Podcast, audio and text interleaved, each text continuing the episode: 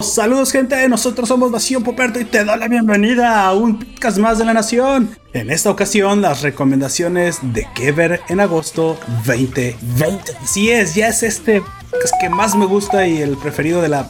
Por favor, apaga eso. Acabamos de entrar al cine. ¿Qué no ves? Bueno, ya, después lo asesino. Continuamos. Y ya ves, hasta perdí. ¿Qué estoy diciendo? Bueno, ya, chingue madre. Por favor, preséntense. Primero tú, que empieza con A. Ah, soy yo. Sí, sí, sí, eres tú el que no apagó el celular. Aquí estamos, preparados. y, pronto no estará, deja que me lo encuentre. Sigues tú, por favor, amigo, que empieza con G. Hola, ¿qué onda? ¿Cómo estamos? Después de vencer al COVID-19, el pan y el sobre Ah, sí, tú estabas ausente porque en teoría estabas agonizando, pero sobreviviste. Así que te damos la bienvenida de vuelta. Solo era dengue. Y por último, nuestro invitado especial del sur del mundo, por favor, preséntate. Saludos a todos y todas las nacionales de Nación Poperto, hoy con las reseñas de agosto y para empezar a reseñar que no si el animador, conductor, productor, director general, si, esto tuviera, si esto tuviera títulos sería un solo nombre, Lord Poperto, cuéntenos qué hay en agosto.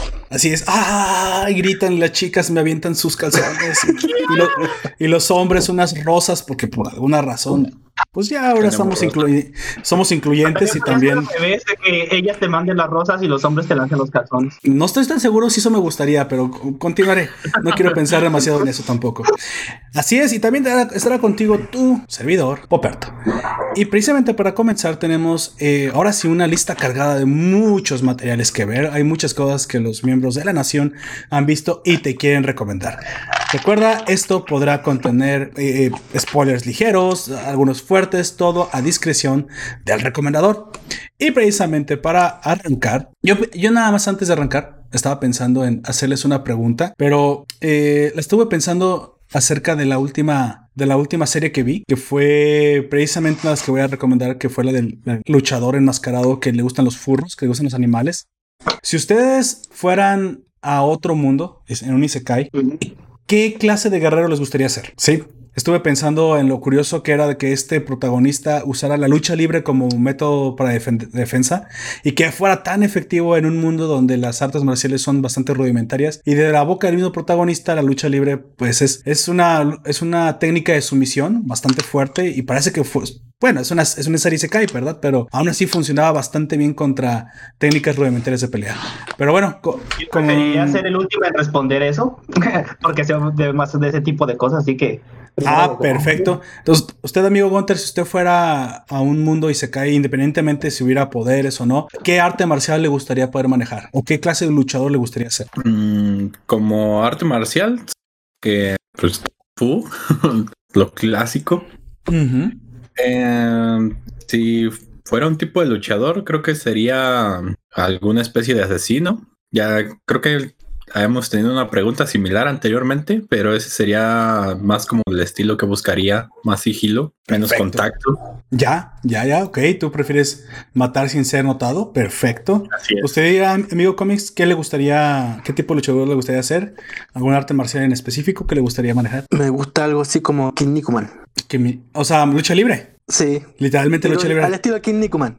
Bastante escatológico. Perfecto, perfecto. Y, y yo creo que yo sinceramente no, no, no, no sé si estoy, estoy indeciso, pero creo que me voy a decantar por el boxeo. Creo que el boxeo es una, un arte marcial bastante poderosa, bastante fuerte, buena uno contra uno, incluso contra varios oponentes. Y en un mundo rudimentario, muy probablemente en un SK de fantasía tipo medieval, donde no están muy desarrolladas las, las artes marciales, el boxeo puede tener ventajas sobre, sobre mis enemigos. ¿Sale? Este, no todo es la espada, eso lo sabemos. Y el boxeo me parece sumamente superior a otro, otro tipo de artes para pelea. ¿Y tú, amigo Jack, ya que pediste ser el último, ¿qué, clase de luchador te gustaría ser? Como ya, ya les había dicho antes, este, yo cuando juego este tipo de aventuras, yo por lo general soy como un druida o un cazador que vive en el bosque. Este, y pues yo prefería ser un arquero que sepa judo, porque los arqueros no son muy fuertes que digamos, pero con el judo ya podrías compensar eso para poder eh, si te atacan. Oh, ok, ok, sí, suena lógico, bastante lógico. Me parece que tú estarías compensando entonces eh, con un arte secundario tu, arma principal. De hecho, Orlando Bloom, eh, cuando interpreta a Legolas en Lord of the Rings, él en algún momento se queda sin sin su, su, arco y pelea con las espadas gemelas de los elfos, ¿no? Entonces él tiene esta clase como también de arte marcial para poder defenderse cuerpo a cuerpo. es algo que se le termina llamando subclases en este tipo de juegos. A partir de cierto nivel, digamos que ya eres nivel 5 en tu personaje principal, y puedes meter puntos a algo especial. También puedes poner puntos a hechicero si quieres aprender algún tipo de magia específico y cosas así. Perfecto. Pues bueno, eh, más tener que un poco, estoy un poco ronco, me dio tos. Espero que sea derivado del COVID, porque entonces ahora sí quiere decir que ya tengo alguna clase de defensas y si no me tengo que cuidar mucho, porque entonces si me da ahora COVID mientras tengo tos, creo que mi sistema inmune está comprometido y pues. No te pasa nada. Se llamaba Poperto. De hecho, muy probablemente, muy probablemente no, no muera, sino sea teletransportado a un mundo y se cae. Eso, eso es lo que va a pasar en mi mente, aunque no sé si la verdad sea. Si mueres de COVID, eres transportado a un Japón feudal, güey. Un Japón feudal. Con chinas. Y un montón de sangre, de sangre y espadas y gente que te mata simplemente porque la ves feo. Así es. Ese es otro anime. Yo creo que no, no hay ningún feudal japonés que te hayan mostrado donde sean buenas personas. O sea, parece que todo el tiempo en Japón feudal te mataban. Sí, y te mataban simplemente por verte feo, no sé. O sea, está, estaba muy violenta. Hay un anime que se llama Drifters. Y trata de gente que murió y son reencarnados como en otro lado, pero tienen que librar una guerra ahí y uno de los personajes aún pues no, no desiste de que está muerto, pero quiere cobrar una venganza. Vaya. Y es lo que anda buscando. Todo, ya anda haciendo matadero por todos lados. A propósito de samuráis, hay una película que se llama mm, eh, La venganza del samurái. Eh, no es un anime, es bastante triste. sangriento. porque básicamente los samuráis si no tenían si no tenían trabajo eran pobres. Si no había guerra guerra eran, eran, pobres. Este anime este anime, este samurái se dedicaba, Era un running, ¿no? Básicamente. Sí, este samurái se dedicaba mm, a confeccionar paraguas. paraguas. los samuráis a confeccionar. Artesano. Generalmente, bueno, en, esa época o hacían vela o hacían paraguas. Técnicas bien manuales, bien básicas. Y mm, se le enferma a la hija. La hija termina muriendo. Le pide uh. préstamo al señor del clan. Este no se lo da. Bueno, bien, bien crudo bien triste el, la venganza samurai se llama. Chale. O sea, está, está, bastante, bueno, está bastante acorde con lo que era la época, ¿no? Recordemos que las muertes estaban a la hora del día y, una vida humana valía menos que una piedra. o al menos eso es lo que nos, que un costal de arroz, al menos eso es lo que nos recuerda una de las series donde pueden ver esto que es Dororo. En Dororo, antes del, de la unificación de Japón bajo la mando, el mando de los Tokugawa. Y aún muy, muy después de que los Tokugawa tomaban el orden, pero aunque mejoró un poco con las leyes, la vida era básicamente el el pan de cada día y tu vida no valía absolutamente nada. Sí. Japón como China no, no tienen eso de derecho humano de... No, esos derechos humanos son, son un invento de los franceses. Bastante, bastante. Decía Pinochet que los, de los, que los derechos humanos son un invento de los izquierdistas. oh, no. Ay, Dios mío. Bueno, ya, ya no me voy a meter con, con eso porque aquí tenemos a Don Comics y y este, y no sé si, si decir Pinochet tiene algún efecto en él, espero que no, pero. Eh, sería como hablar de Hitler para un alemán. Exactamente lo mismo. O, para, hablar de Peñanito para nosotros, pero Peñanito sí evoca como, como guapura. O sea, sí, sí me explico. O sea, eh, está guapo y, te da gracia y está gracioso y guapo. Lo leí en, en un comentario, no sé dónde. Peña Nieto era un buen chiste y hablo es uno mal chiste. Yo al menos cuando veía a Peña Nieto en la televisión no me enojaba. Me, me hacía reír. Luego me enojaba porque no me hacía reír. Ese es mi pendejo. Ese es mi pendejo. Sí. Netflix.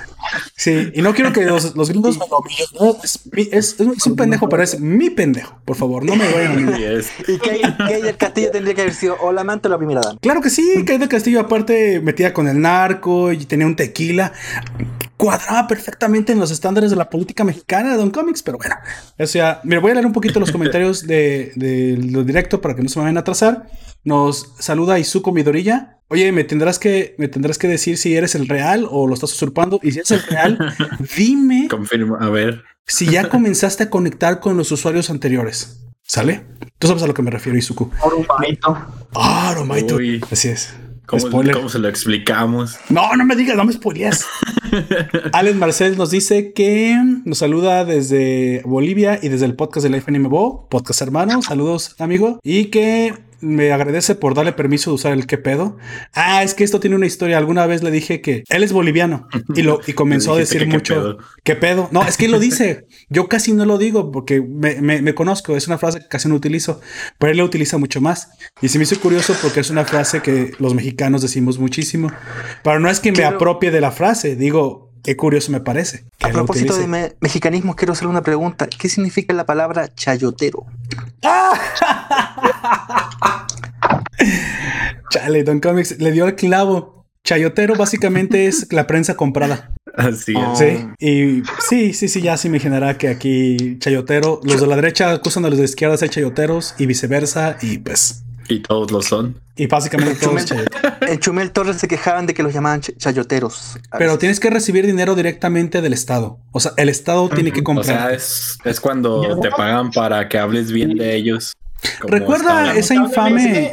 En México siempre de alguna manera u otra terminan siendo chayoteros los periodistas, eh, digamos que salen a nivel, digamos, en la televisión abierta. ¿Te imaginas? O sea, ¿te imaginas al día de hoy algo tan infame como lo que sucedió aquella trágica mañana que amaneció ese rojo amanecer después de, la, de la masacre de Tatelolco? Recuerda que Jacobo Zabludowski en cadena nacional le preguntan, oye, ¿qué pasa sobre la, en un helicóptero, qué pasa sobre la Plaza de las Tres Culturas? Y el muy desgraciado y chayotero responde, es un día soleado. Después de ver el mar de, de estudiantes asesinados, un respetable, entre comillas, periodista de, nacional, dice que aquí no ha pasado nada. O sea, el nivel de encubrimiento era over 9000, güey. O sea, dices, ¿puede ser posible que te vendas a ese nivel? Bueno, en aquel entonces que aquí no pasó nada. que fue que, envejeció con, con Televisa? Sí, sí, claro. Güey, casi sobrevolaban un mar de, cadáveres. el animador del famoso Festival de Acapulco. Sí, sí, no, no, y también fue usado para muchas cosas. Fue entrevistador hasta del Papa, entrevistó al, famoso Salvador Dalí. O sea, Jacobo Zabludowski fue un periodista de muy alta talla, pero en aquel entonces, aquella, aquella mañana del 68, dijo que simplemente era un día soleado después de presenciar muy probablemente una plaza teñida de rojo. Bueno, continúo con los comentarios. Nos tenemos una oyente, Yesenia Martínez. Saludos, Yesenia Martínez. Dice: Son los mejores, nunca cambien, han cambiado la vida. Espero que para bien, no voy a ser para mal. y si es, para mal, mis bases se las disculpas. Hay que, hay que decir las cosas como son. No somos el mejor ejemplo. no somos el mejor ejemplo. Es un ejemplo de lo que no se tiene que hacer. Es probable que también por ahí sea. Así es. Y somos el ejemplo de experimentación al audio. Exactamente. A veces se programas de uno, a veces llega uno de los de los co eh. de los co co-conductores borrachos, todo, todo se experimenta. Por cierto, yo, no, yo no lo había mencionado, pero Don Comics grabó el, el noticiero de Nación 06 con 6, 7, 8 grados de alcohol en la sangre. Y eso salió muy, muy gracioso porque nada de lo que él decía yo lo entendía. Y aparte se estaba peleando con Alex Marcells en el chat. Y está muy gracioso. Vayan a escuchar ese audio, está muy gracioso. Y no, y no lo edité, no le corté absolutamente nada.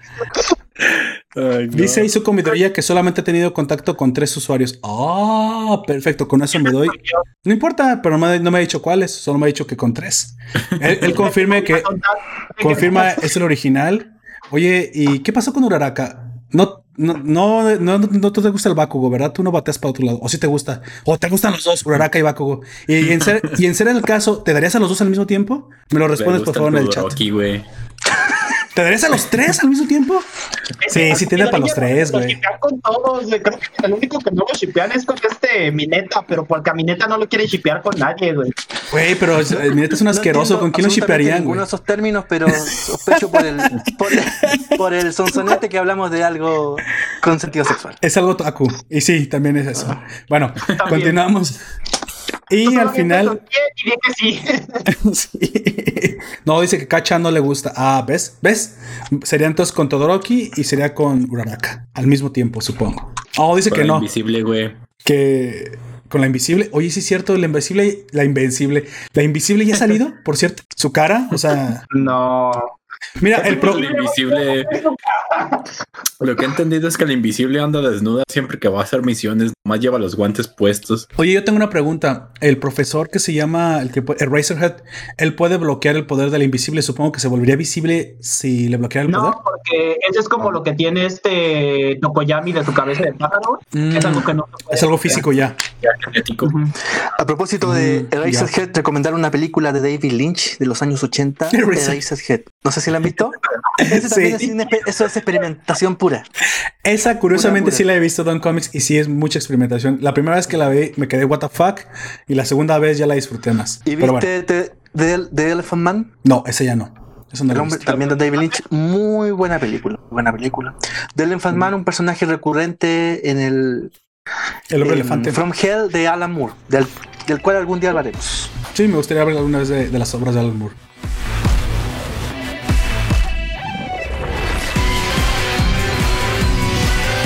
Bueno, arrancamos precisamente con la primera recomendación y yo les quiero traer para ustedes una película que acabo de ver precisamente el día de hoy. Tenía pensado hacer la recomendación de otra película, pero esta me gustó mucho, ya que soy fanático del cine asiático cuando está bien hecho. Sí, cuando está bien hecho, el, cine internacional tiene muchas joyas que podemos apreciar. Recuerdan aquí eh, mis compañeros de México, Gontar y Jack, cuando venimos a la casa y les puse una película de la India, que a mí me ha sorprendido la calidad que ah, tenía. Recuerdo el nombre de la película, se llamaba Dangal, que precisamente hablaba de una historia real sobre unas muchachas que eran luchadoras de lucha grecorromana y que su papá las había, las había entrenado. pero una cae ante la tentación de los mundos modernos y el feminismo la, tentación de la carne. Así es.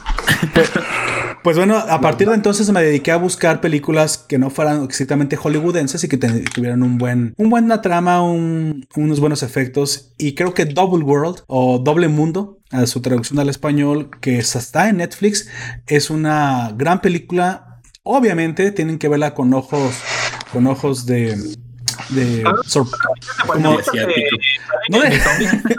cierren, cierren tantito los ojos. No, eso, es muy racista, mijo. el póster, te parece mucho que sale en la de los zombies que recomendaste hace mucho, ¿no? El mismo. Sí. ¿Te parece? O sea, oye, es que sinceramente no sabría decirte quién es quién. sí. No, güey, es que no lo sé reconocer. Yo, de, pues hecho, le dije, tengo, de ser idiota y no poderlo reconocer. Yo le dije a mi esposa, ese actor no es el de la serie de que acabamos de ver otra, de un drama. Y dijo, Mira, para mí, todos los actores de los dramas, el 90% es el mismo Todos los, todos los coreanos son iguales. Aunque sí hay unos diferenciables. Aquí, lamentablemente, no te supe decir si, si han salido en otras películas, pero lo que puedo decirte es que cuando comencé a ver esta película, noté que tenía buenos efectos y que tenía una entrada muy a lo Hollywood. O sea, sí, sí le echaron los dineros, sí le, sí le pusieron las buenas tomas. No es secreto que muchos del cine chino ya comienza a tener unos estándares pues ahora sí que al nivel norteamericano, al nivel europeo, estándares de buenas producciones, claro que tienen su estilo, tienen su propia alma. No te estoy diciendo que tienen que ser completamente norteamericanas para ser buenas, no. Pero al menos la producción se nota, pues que está bien cuidado, el maquillaje, el vestuario, la, ambientación de época se ve, sinceramente se ve impresionante. No hay un iPhone por ahí mientras no, las cabezas no creo que eh, un, eh, asistente haya dejado un, café de Starbucks y a un lado de la espada del protagonista. No, no, eso está muy bien cuidado. Exactamente, o sea, ¿tú crees? Pero no se ven falsos, aparte las armas se ven bien trabajadas, el maquillaje. Se ven, pues chidores. se ven chidores, güey, básicamente. Como decimos aquí en México, se ve bastante, bastante realista y bastante bien hecha la cosa. Pues bueno, bastante fresco. Para no hacerte larga la, la, reseña, esta película va de es un mundo donde clásico hay dos provincias no te dicen si es de China, si son coreanas, básicamente en el corazón del mundo asiático, que están en constante guerra. Eh, se llaman la parte norte y la parte sur, se llama South del Sur y John del Norte. Pero para no ponernos en problemas de nombres, voy a poner simplemente el país del norte y el país del sur. Están en constante guerra desde que tienen nombre o desde que los niños pueden andar en, dos pies, les dan un arma y vamos a, la guerra contra la otra parte. ¿Por qué? Muy probablemente por razones que ya nadie recuerda, Sí, así es esto. Eh, la, la premisa es muy sencilla. Sin embargo, va de que en la parte norte está constantemente tratando de apoderarse de la parte sur. Parece ser que aquí el que defiende es la parte sur y la parte imperialista es la parte norte. Sí, es la que quiere conquistar el territorio.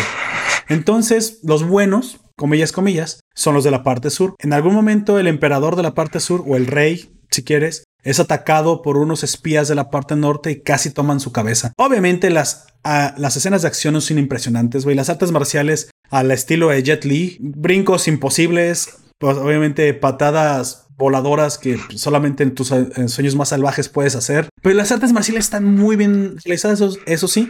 La coreografía es algo que yo te puedo decir que está a otro nivel. Estos chinos han dominado su kung fu y su kung fu de películas a un, nivel bastante vistoso. Hay una chava, hay una chica. Sí, hay una chica que me impresionó mucho, güey. Usa un tipo de espada bastarda enorme. Obviamente que por su peso y por su complexión ella no puede blandir. Sin embargo, la gira, güey pelea con ella girándola, este, para poder dar los swings con el efecto de la, ¿cómo se llama? De la, de la, del ímpetu, pues. Se ayuda del mismo, del mismo cuerpo, se la pone en la espalda y ella gira con las caderas para que la espada pueda blandirse, güey.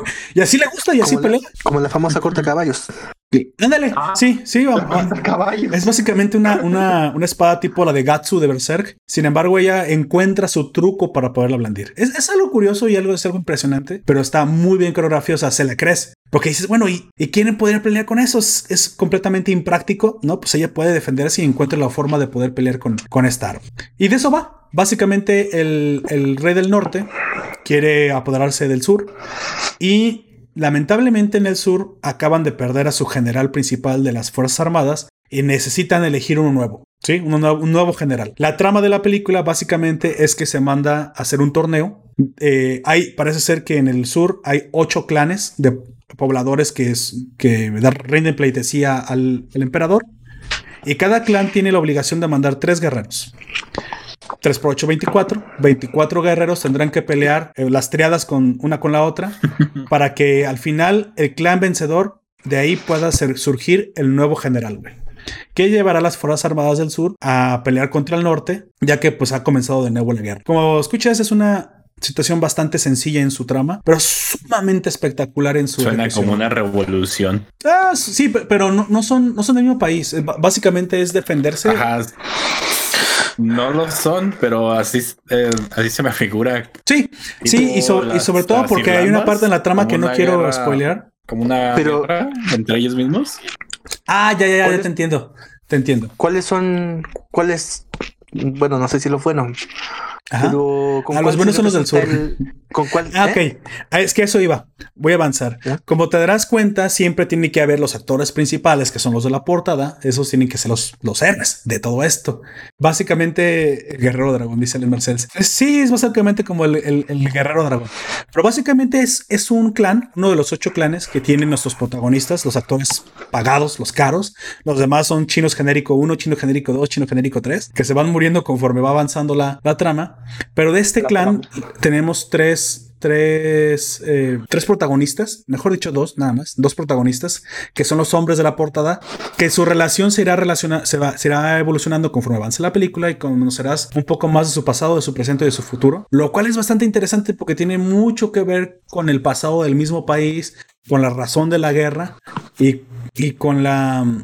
Eh, y la más bien y con la razón de por qué están en guerra, básicamente. Descubrirás en algún momento, es que no quiero explicar mucho porque es muy interesante descubrirlo, que uno de los guerreros tiene razones y resentimiento para estar enojado contra el emperador, básicamente. Hay razones por la cual el sur siempre está siendo atacado por el norte, pero uno de sus protagonistas tiene la solución a parar la guerra de aquí al futuro y, que ya vivan en paz. Todo eso lo vas a descubrir en una película que puede parecer saturada por la cantidad de elementos que tienes que descubrir, pero que lo hace bastante bien y que a lo largo de un montón de chingadazos, golpes, peleas impresionantes y artes marciales voladoras, también te saben contar la historia en los momentos de descansos. Situación muy gringa, güey. Es algo que me impresionó porque esa narrativa solamente le ha visto manejada con esta maestría en películas pues de producción estadounidense, pues hollywoodense a, a este nivel no te digo que es, eh, por ejemplo, ¿alguna vez viste Crouching Tiger? Eh, no, es cierto, es Flying Dragon, Crouching Tiger o el tigre del dragón, no me acuerdo cómo se dice en inglés. Sí, el tigre del dragón. El tigre del dragón. sí. Sí, em, tiene esa acción. El problema es que no tiene la misma narrativa. Esta película tiene una narrativa ya muy superior. Ya no se siente como una película extranjera. De hecho, si, se te olvida que estás viendo chinos, básicamente podría acabar perfectamente una producción hollywoodense. Está, hay, cine chino con dragón. Sí, el tigre del dragón, pero en inglés se llama. Se llama Hidden, ah, Hidden Dragon Crouching Tiger. El, dragón ah, escondido y, el, ¿Es al revés? Sí, no, lo recuerdo. Crouching Tiger, Hidden Dragon. Ah, ah pero primero el tigre. Ajá. Sí, es tigre gazapado, dragón escondido. Ajá. Sí. Con la, con la Lucy Liu. Que sí, con la Lucy Liu. Exactamente, esta señora que es el sinónimo de Kung Fu femenil, simplemente con verle la cara. Exactamente. Pues es una, es una gran película. No quiero hablar más de detalles más, más allá de eso. Obviamente se complicará la situación. Las muertes tienen bastante sangre. Aquí no creas que son chinos genéricos que se patean y se mueren con una patada. No, no, no, no. aquí se cortan las cabezas, se atraviesan los corazones. E incluso hay una parte que sí voy a spoiler que me dio muchísima risa. ¿Recuerdas a esta noticia que en China uno de los zoológicos, no me acuerdo, principales de Wuhan o esas, ciudades grandes, trató de engañar a sus... Bueno, no trató, engañó a, los visitantes del zoológico y poniendo un perro mastín tibetano en la, en la jaula del, del león? Y como la gente no conocía ni, ni, a los leones ni a los mastines tibetanos, pensaban que un mastín tibetano era un león. Y hasta que no fue un periodista, no fue un periodista, creo que simplemente fue un turista norteamericano, eh, hizo correr la voz y levantó la denuncia de por qué estaban exhibiendo un perro como un león. Y, sí, y los chinos tuvieron, salieron, tuvieron que salir a disculparse de que, pues, que pasa es que, pues, es que se nos hizo fácil porque se murieron los leones. Es que se nos acabaron los leones. sí, güey. Y dije, pues chingue su madre, pon al perro, güey, nadie se va a dar cuenta. y lo peor es que nadie se dio cuenta, güey. Sí, güey. Qué triste. Güey, sí, sí, güey. Es como si acá en el no, iba a decir algo muy, muy manchado. No sé, la gente del DF les pones una vaca. No sé si la gente de la Ciudad de México sepan que es una vaca. Bueno, creo que saben que es una vaca, obviamente, pero sé, de buena, de buena fuente, no es burlándome, que pues no ven, no ven animales en su vida, güey. O sea, ¿qué, animal vas a ver allá? Los taxistas solamente, güey. Son los. Los taxistas. Hay, algo en lo que me perdí, eso sí, de, tu reseña, Poperto. ¿La película es coreana o es china? Ah, es china. Es china, tal cual. Es, es chino mandarín lo que hablan. Como el, esa película, el, el Loto Dorado. el Loto Dorado no lo he visto, no lo he visto, no lo he visto, pero sí sé. ya, como tú también dices, de, de acrobacia, pero más teatral. Se lo voy a vincular. Exactamente. Mira, dice, eh, aquí Allen Marcelo describe en una en, su, en el chat con una buena frase. Dice: Es otra película más de chinos voladores. Sí, sí, Allen Marcelo, pero yo te diría que es la película de chinos voladores. De chinos voladores, güey. Definitiva, porque tiene una producción impresionante. Sinceramente, yo la recomiendo a la gente que, no está acostumbrada al género, porque yo sé que no cualquiera le van las, peleas impresionantes. Créeme que las peleas no son tan fantasiosas. O sea, si de repente se hacen unos brincos que dices están muy a la Jet Li, brincos un poco fantasiosos, pero sí le bajaron un poco. Crouching, Crouching Tiger Hidden Dragon está mucho más fantasiosa. Acá sí se basan un poquito más en las peleas con, las armas, la alabarda, la clásica lanza, espadas. Y las muertes son rápidas, o sea, tú sabes que si fallas un par de golpes, el otro ya tiene la, apertura para cortarte el cuello. Pues eso pasa. Sinceramente sí, sí le meten un poquito más de realismo a la hora de la pelea. Como que quisieron eh, no exagerar tanto en algo que muy probablemente ellos saben que critican los occidentales. Yo creo que esta es una película que es para que los occidentales también la podamos ver. Este ya es un cine que ya está pensando en no solamente ser transmitido en China. Estoy completamente seguro que es un cine que ya está pensado para todo el mundo. porque se nota, se nota en, la, forma que, lleva la narrativa. Hay fallos, obviamente, como todo, no te voy a decir que no, pero el malo, el malo es malo, malo malote y, y se la crees, güey. La, los buenos tienen su parte también de, este, de justificación.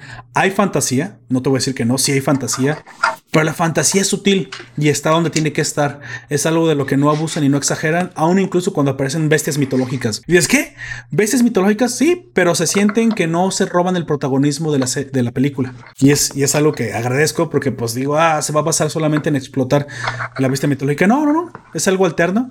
Te voy a poner un ejemplo. Van pasando por el, por el desierto y sale un escorpión gigante. Eh, tipo mantícora. Pero no es, es un escorpión, nada más es muy grande. Sin, Dwayne Johnson. Sin Dwayne Johnson arriba de él, así es. Solamente el puro escorpión lo pelean contra él y lo matan. Pero dices, bueno, ya todo va a ser así. No, simplemente fue esa parte porque en ese, en ese desierto, ese tipo de bestia era peligrosa y los atacó. Así es. Así que bueno, se las dice, nos dice DM Ortiz, un nuevo oyente, saludos. Es como la de Mulan de 2009 en live action.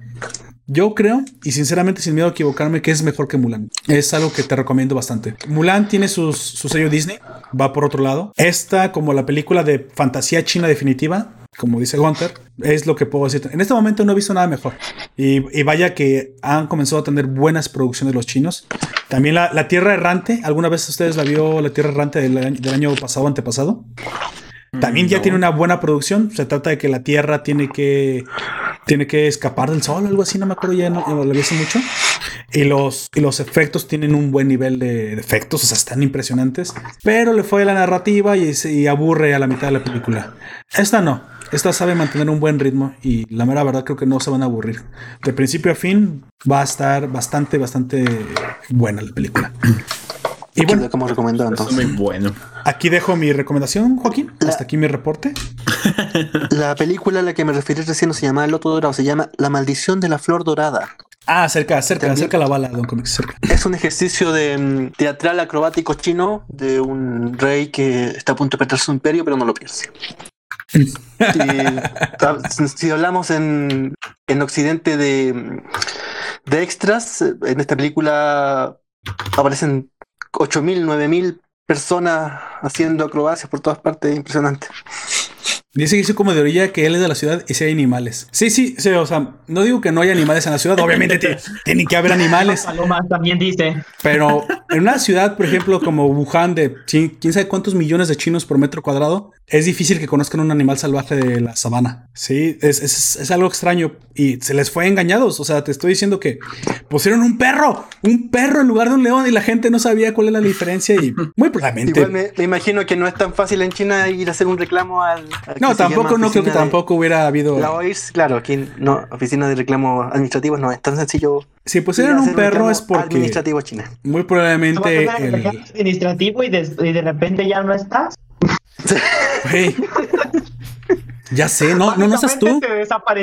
Desapareces tú, desaparece tu familia, desaparece tu perro, la familia de tu perro, güey. O sea, el perro, Todos, güey, desaparecen si vas y reclamas en China, Y como dice Don Lord Poperto, eh, claro que hay animales, sobre todo en el mercado de Wuhan, qué variedad de animales. Nomás que ya se los comen.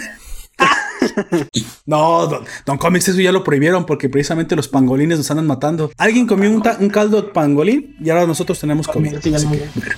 aquí, hasta aquí mi reporte.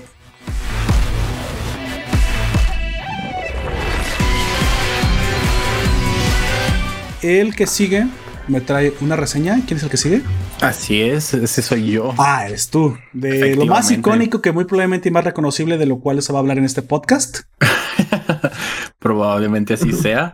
Eh, en esta ocasión, creo que ya comentábamos en otro podcast anteriormente sobre la primera temporada de un anime que pues a mí me gusta mucho.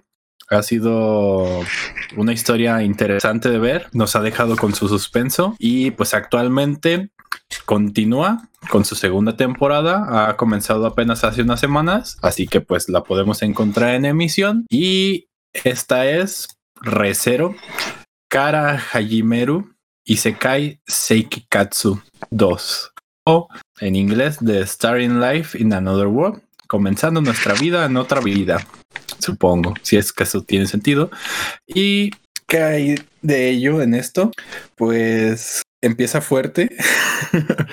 empieza después de. Eh, sí, empieza fuerte, güey. Después de, de, que en esta primera temporada, eh, al final de ella, están luchando contra una bestia mágica enorme, gigante, que es la ballena. Y tras un arduo combate de varias decisiones que toma nuestra, nuestra protagonista, nuestro protagonista Subaru, en compañía de todos los aliados del basur, eh, pues derrotan a la bestia y, ah, mira, ha, volvido. Derrotan a la bestia y se dirigen pues a descansar, a tratar a los heridos y a pues replegarse de alguna forma. Ya cada quien a, sus puntos de origen, pero algo los detiene. En toda la tranquilidad que llevaban en su viaje, se ven atacados por dos personajes nuevos, al menos para la temporada, que se tratan de dos arzobispos, el arzobispo de la Gula y el arzobispo de la soberbia, me parece recordar. Sí, sí, arzobispos. Wow, sí, arzobispos. Está muy católico este pedo. Es algo así. Eh, hay brujas, hay distintas brujas. Entonces, cada una de esas brujas tiene como un arzobispo y eh, cada una representa los pecados capitales. Entonces, ya habían matado a uno de ellos en temporada anterior, que era Betelgeuse, eh, Romanicomti. Y pues ahora estos compañeros de él representantes de otras brujas vienen pues a ver qué ha sucedido, aparte de que han detenido a la ballena, son los que interceptan esta caravana que iban de regreso a tratar a los heridos que tenían. Y pues así es como comienza la trama de la segunda temporada. O sea que básicamente continúa con los siguientes enemigos que quedaron pendientes, ¿no? o sea, tiene una consecución lógica a los siguientes arzobispos, básicamente que hay que vencer, ¿no? Eso me estás diciendo. Sí, eh, en esta pues se sigue la línea más estándar de, de todas las líneas que hay para la historia, en la que pues digamos que es como en los videojuegos, es una línea estándar en la que los hechos son neutros, como tu primer contacto con el juego. Ah, ya, sí, sí. En, el, que, en el que vas teniendo así como fallos y luego unas victorias y otros fallos y así, pero que no son ni muy importantes ni muy desastrosos. O sea, es como un balance entre cosas buenas y cosas malas. Y cosas malas. Ah, ok. Sí, suena, suena eh, precisamente una línea que es como, pues como que la más natural, ¿no? O sea, obviamente todavía no sabes nada y creo que es la que también el espectador, pues, se sentiría un poquito más a gusto porque dices, bueno, ¿cómo es que sabes tantas cosas si, si se supone que todavía no lo has vivido, comillas, comillas? Mira, comenta Allen Marcells, a ver si convencen a Poperto que se culturiza aún más viendo Recero el anime y las novelas ligeras. oh, no es que eso no es falta de cultura. Lo que pasa es que, mira, yo lo he, hecho una y otra vez. Cosas que yo sé que van a tener temporadas y que de repente van a ser un poquito más largas, dejo que terminen. Sí, dejo que terminen porque precisamente me dedico a ver otras cosas. Hace rato me di cuenta que no podía cubrir todo el anime, todas las series, todas las películas. ¿Te imaginas? Explotamos, entonces nos pusimos de acuerdo. Y yo sé que más o menos Gunter está viendo constantemente lo que está en emisión. Aoyak tiene otros gustos, de hecho nos ha traído mangas. Yo trato de, equilibrar mi, tiempo entre cosas clásicas que, quiero volver a ver, que quiero volver a traer, que quiero volver a revisitar, series, películas de Netflix. Prime Video también lo estoy visitando bastante porque estoy aprovechando la plataforma. Entonces, créeme que es falta de tiempo. Más que nada es falta de tiempo. Pero, por ejemplo, ahora que, que, lo dices, Aoyak, pues veo cosas a veces muy distintas a las que yo veo. Sí, sí, sí. por ejemplo, no alcanzamos a cubrir los dos, todos los animes que hay en la temporada. No, no que realmente hay unos que pues, de plano no voy a ver. O sea, sus primeros, sus primeros capítulos son, pues para mí al menos muy aburridos. Y en otras, pues creo que como con series de este estilo, que es recero, sí te tienes que dar la chance de que haya más capítulos, de que haya más contexto, que haya más cosas. No, no sé si hasta esperarme, porque pues ya con los tres capítulos que hay actualmente, que ya los he visto, pues ya me tienen ahí atrapado. que ahí contestaron algunas preguntas en, en, estos tres primeros capítulos de lo anterior, pero ahora pues te lanzaron más preguntas y de hecho introducieron ahora sí ya físicamente a una de las brujas porque el personaje de Subaru tiene una plática con, con ella y pues le revela datos importantes para la para él y para el desarrollo de, esta serie. Ya lo que suceda después, pues ya lo tendremos que ir viendo conforme lo vayan sacando los capítulos.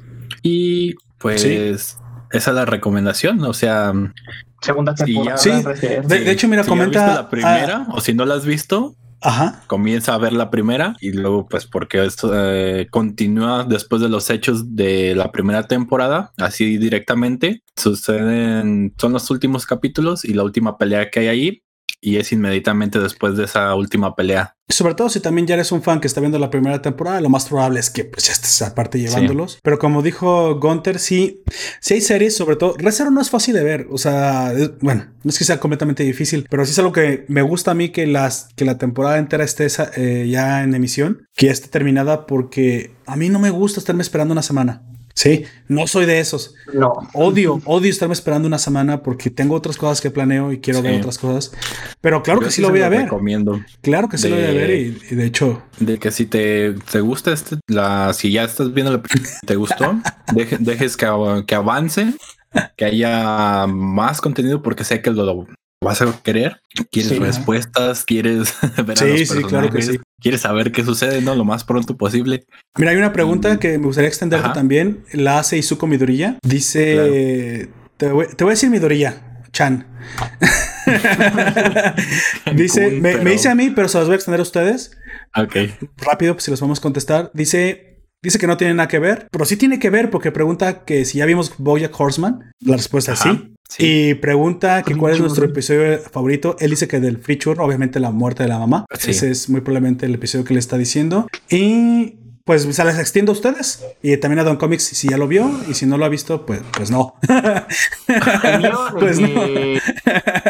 Capítulo bajo el agua. Ese es mi capítulo favorito, güey. De hecho, sí lo habíamos dicho, ¿no? Creo que precisamente ya lo habíamos comentado en uno, pero podemos repetir la pregunta, no hay problema. El tuyo bajo el agua, por todo lo que sí, porque supone estar bajo el agua, básicamente. No hablan para nada en todo el capítulo y no es por meterse el alcohol por el allá, ¿verdad? no, es por eso. Pero es bien triste, güey, porque podía haber hablado durante todo el tiempo. Sí, pero es que es estúpido y no se da cuenta. es que creo que nadie nunca lo dijo. Creo que nunca le dijeron. Eh, pero tampoco preguntó. No, tampoco preguntó si podía hablar. Supuso que no, que no se podía.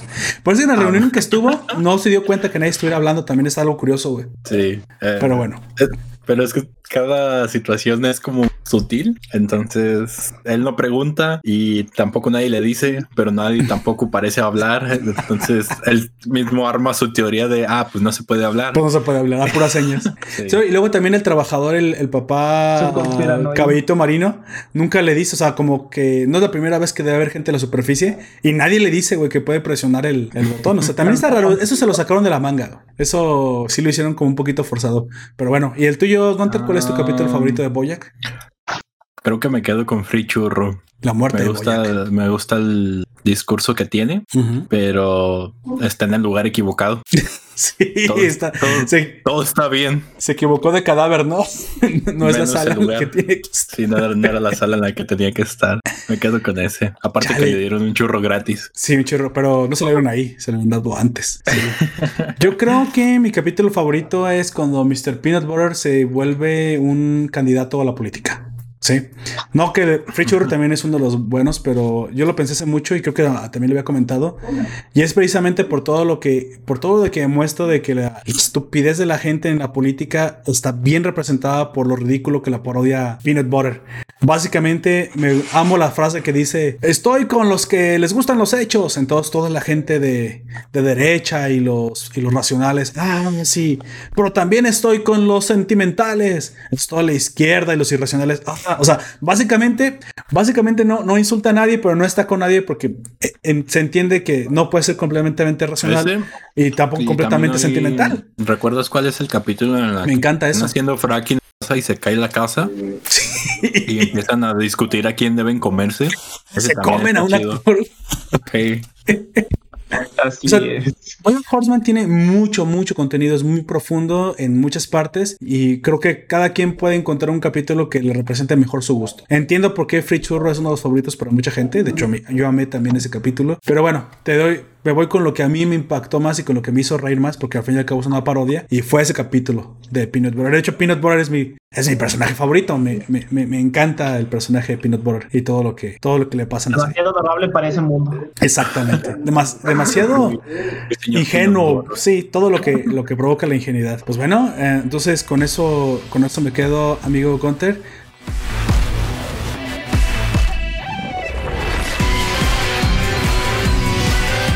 Sigue eh, amigo Jack. Usted ahora, ¿qué nos va a traer? ¿Qué nos va a recomendar? Algo bastante curioso. Ah, ya veo, ya veo, ya veo por dónde va. Ya sé qué sucede. Ya sé qué está sucediendo. Sí, es un anime de ya hace unas dos, tres temporadas. No estoy seguro, honestamente, pero el anime se llama Sonan Deska. y la traducción es ¿Estás perdido? Pero así en, en tono de pregunta. ¿Estás perdido? Así es. No, estoy en mi casa.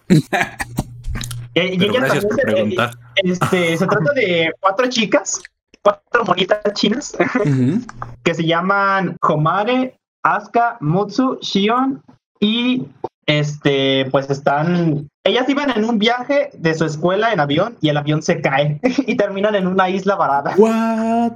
Ok. Ok, ok. Suena, suena como un hentai que una vez vi, pero está bien. A propósito que el nombre traducido al inglés sería You Are Lost. you Are Lost. es como en la serie, güey. Espero un poquito. Esperamos. Sí, espero. De hecho, esperé tres temporadas y nunca se puso buena, por eso la dejé, amigo. The, Lost. fue sí, fue bastante ah, mala. Ya la tercera temporada. Es que estaban descubriendo el acertijo de, de la parte de la cola del avión que había como una caja cerrada y tenían que tener una combinación y nadie sabía qué pedo y luego encontraron una puerta, quién sabe dónde. Sí, sí, sí. Eh, ah, ok, sí, continúa, amigo. Estamos hablando de Lost mientras te fuiste. Es, que es que nos acordamos por el nombre. Sí. Y hace, eh, sí. continúa, capítulos. Dime, ¿de qué se trata? De entrada, ¿qué, ¿qué, es un You Are Lost? O sea, ¿qué es un Sound de Suka? ¿De, ¿De, qué se trata básicamente? de cuatro eh, adolescentes japonesas que se pierden en una isla varada, pero una de ellas este, es hija de nuestro amigo Bear Grill. ¿Cómo se llama? Este tipo que salió en la tele. Sí, Bear Grill o el... Bueno, su papá es una parodia de él, este superviviente extremo que ha, sobrevivido eh, prácticamente... Ha sobrevivido a pisar lava. A comer ah, lava. ¿El, ¿El piso lava? No, no, es cierto, güey. ¿Qué, qué pedo, A propósito de Bear Grill, otro de los fraudes televisivos. ¿Cómo lo usan? ¿En, serio no es un sobreviviente? sus tacos, güey, al pastor ahí atrás, güey. ya sé. Miren, si alguna vez se pierden, levanten una piedra. Aquí hay muchos insectos. Procuren que no sean ponzoñosos. Eh, los asan arriba de una piedra, pero primero tienen que prender el fuego muy importante. Una vez prendido el fuego, calientan su piedra y asan sus bichos. Después de eso, se los pueden comer. Fin, corta la escena. Te come un taco al pastor. Bueno, yo, yo quiero decir en defensa de Bear Grylls que no, no grabar el programa significa que él también tuviera que sufrir. Él te está mostrando técnicas de supervivencia que te pueden funcionar, güey. Ah, sí, güey. pero pues, ¿por qué chingados sufrir, güey, si estás grabando? Pero es el contraste, güey. sí, sí. El contraste. Al pastor, ¿sabes que los tacos del pastor son la comida más deliciosa del mundo? Esta de Homare, que es la rubia, es el mismísimo Bear y se la llevaba ella con unos ocho añitos al Sahara, a los Himalayas, y, tuvo, eh, dice que al menos se estuvo varada diez veces antes de esa isla con su padre. O sea, la enseñó a, su, a sobrevivir básicamente en la naturaleza. Así es. Entonces tienen esta versión femenina de Bear estas cuatro Chicas. estas otras tres adolescentes japonesas que prácticamente no saben nada. La única, la más competente es Mutsu, que es la de los lentes, pero es porque aprende rápido. Dice, dice la Marcels que hay un episodio en el cual a una chica le meten una botella de agua por el ¿What? Eso, iremos más adelante. Eso iremos más adelante. Vaya.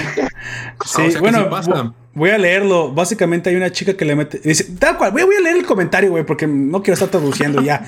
Sí, está. Eso es over, 18, güey. Sí, si son mayores de edad, pueden estar aquí.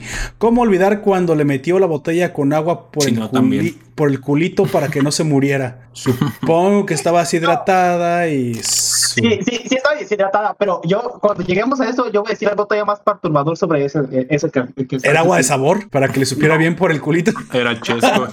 Este, era soda. es un poco al inicio de la cama. ¿Te imaginas? ¿Le, este, puedes poner azúcar, por favor?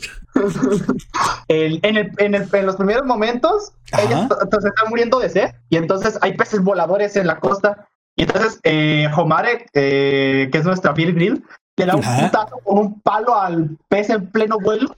Chale, qué buena tu puntería, ¿eh? ¿Qué es beisbolista o qué es? Se quita la blusa y aquí es donde cae el fanservice. Porque ah, obviamente si son monas chinas va a haber fanservice en una Obviamente, creo, que me ofendería si no hubiera fanservice. Sí, y entonces envuelve al pececito en su blusa, luego lo, em, empieza a golpear contra el suelo, a, machacarlo. No, no, lo machaca. no queda, eh, queda prácticamente carne molida. Sí. Chale. Y se toma la sangre para hidratarse. ¡Ah, la madre! Pues Güey, sí. está perturbador eso. Comer no... Bueno, sí te lo puedes comer, Sí. Pero supongo que ya sabría eh, más agrio.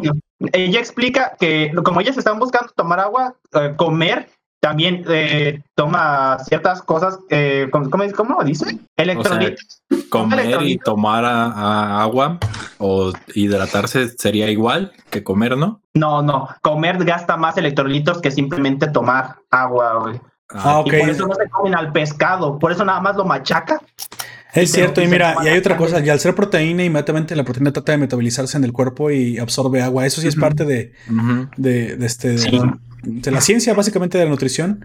Y pues creo que sí tomar, por tomarse la sangre es así como que. Ay, sí está. Es como, eh, como ya está todo revuelto, es eh, los líquidos del pez, digamos. O sea, licuado de pescado. de de pescado. Exactamente, un batido de pescado, así es. Ah, bueno, supongo que pues bastante lógico. Quedan perturbadas y dicen, nosotros también queremos agua, pero somos un poco más delicadas. ¿Cuál es la solución? Dice Shion, que es, digamos, la más delicada, es, digamos, es la superviviente, la basquetbolista, la lista y la niña mimada. Así les vamos ah, a y la niña mimada, porque es de familia rica, dice, yo tengo mucha sed, pero no me voy a tomar agua de ese pez. Entonces dice, cierra los ojos y abre la boca. Y entonces la Jomare se quita su, ropa interior y... La mea, intenta, mearla, pero no le atina la primera. Y las otras le empiezan a gritar para intentar quitarla de encima. No, guácala. Pero supongo que es la única solución si no quieres comer batido de pescado. posibles en un solo anime, ¿eh? Ah, creo que hoy lo comienzo a descargar. ¿Cuántos capítulos van? Ninguno, es solamente los primeros tres minutos. Ah, ok, ok, ok. Bueno. ¿Cuántos capítulos tiene ahorita? Ah, ¿no, sabes, ¿no, sabes cuántos van? Son 12 capítulos. Ah, ah pero ya está terminada o apenas está en emisión. Sí, no, ya terminó, terminó hace ya un tiempecito. Bueno, no toman agua y entonces ven una isla a lo lejos. Una crónica de esto nos estaría bastante divertida. Un ¿eh? teléfono, un teléfono, un tiburón, no sé por qué dije teléfono. No, yo me acuerdo por qué dije tiburón. Porque eh, eh, cuando iba a decir tiburón, dije teléfono. Porque empieza a nadar y ella, de su teléfono, Jomare, la Hace rato sonó tu tiburón, ¿o qué, amigo? Le avienta la batería del teléfono y explota la batería y el tiburón tigre se ¿What? ¿Por qué explotó la batería, amigo? Pues, era un teléfono bastante antiguo y supongo que por el agua. A ver si un teléfono chino. Necesidad. necesidad. Por la necesidad del argumento. Es un teléfono inteligente. Es un teléfono de esos de los que. Como un Sony Ericsson. De los primeritos, güey. De los que tú Pero pues esos menos, menos explotaban. O sea, era más fácil que te explote uno actual. No, pero la pura batería, no todo el teléfono completo. Dice Medría, dice Medría Kun que si le quería dar agua de calzón. Uh, algo muy similar. Algo muy similar. Sí, sí, sí, le quería dar agua de calzón. Ok, entonces. Ya en, tres minutos de, de, serie tenemos lluvia dorada, eh, penetraciones de, con distintos elementos. ¿Qué más tenemos? Este. Maltrato eh, animal. todo, lo, todo, lo, que hace en el primer capítulo es ir por agua y encontrar una madriguera de conejitos. Uy, pobrecillos. ¿Qué les habrá pasado? Eh, no, no les fue muy bien a los conejos. sí, me imagino. pues si al tiburón lo explotaron. un pobre conejo. Al tiburón no, lo mataron, lo asustaron, pero créeme que si hubiese podido, habrían matado. ¿Te imaginas? Se le montan, güey, al tiburón. ¡Ah, la madre! Las morras. O sea que las, las chavas, o sea, las chicas son más salvajes de lo que parece ser. O sea, Omar es mucho más salvaje de lo que parece. Las otras son chicas normales que se convierten en salvajes por culpa de Homare. Bueno, supongo que ahí tenemos esta, esta recomendación de nuestro amigo Jack, que suena que va a prometer un rato de muchas risas y pasarla muy bien. Preguntarte qué estoy viendo, güey. Solamente para agregar a lo que dijiste de que le dan agua por el por atrás de la otra chica, es agua este contaminada con guano de murciélago por eso no se la puede tomar por la boca, güey, porque pues eh, por el ano se absorben este un poco más fácil los nutrientes y se queda eh, más fácil ahí lo que no sirve. Pero el pedo es que Homare se lo echa a la boca y después lo pone allá atrás a la otra chica. Ah, ok.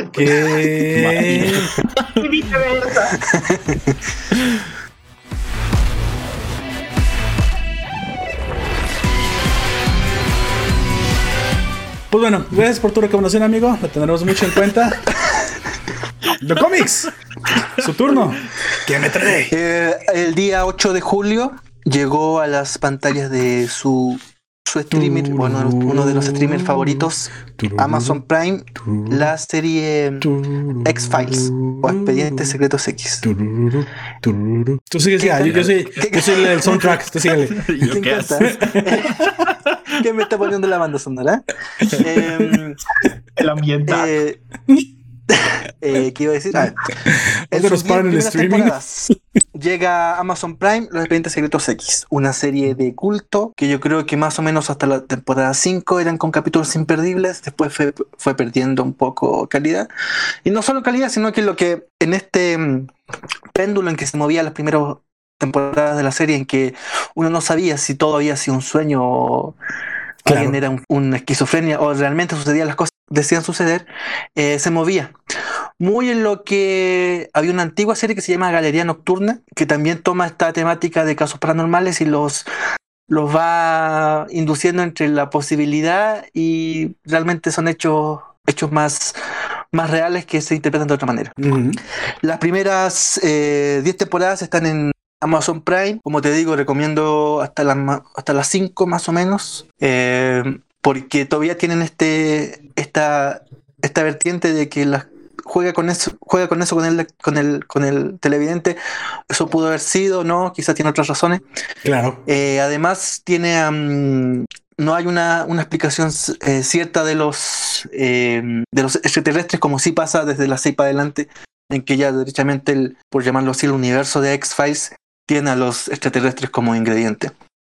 Eh, además, la primera temporada, capítulos muy, muy, muy hacia, lo, hacia lo simbólico. O sea, para ti fue un error que hayan incluido eh, la, o sea, que fuera verdad al fin y al cabo la sospecha. Hasta la, hasta la quinta temporada todo queda en el mito.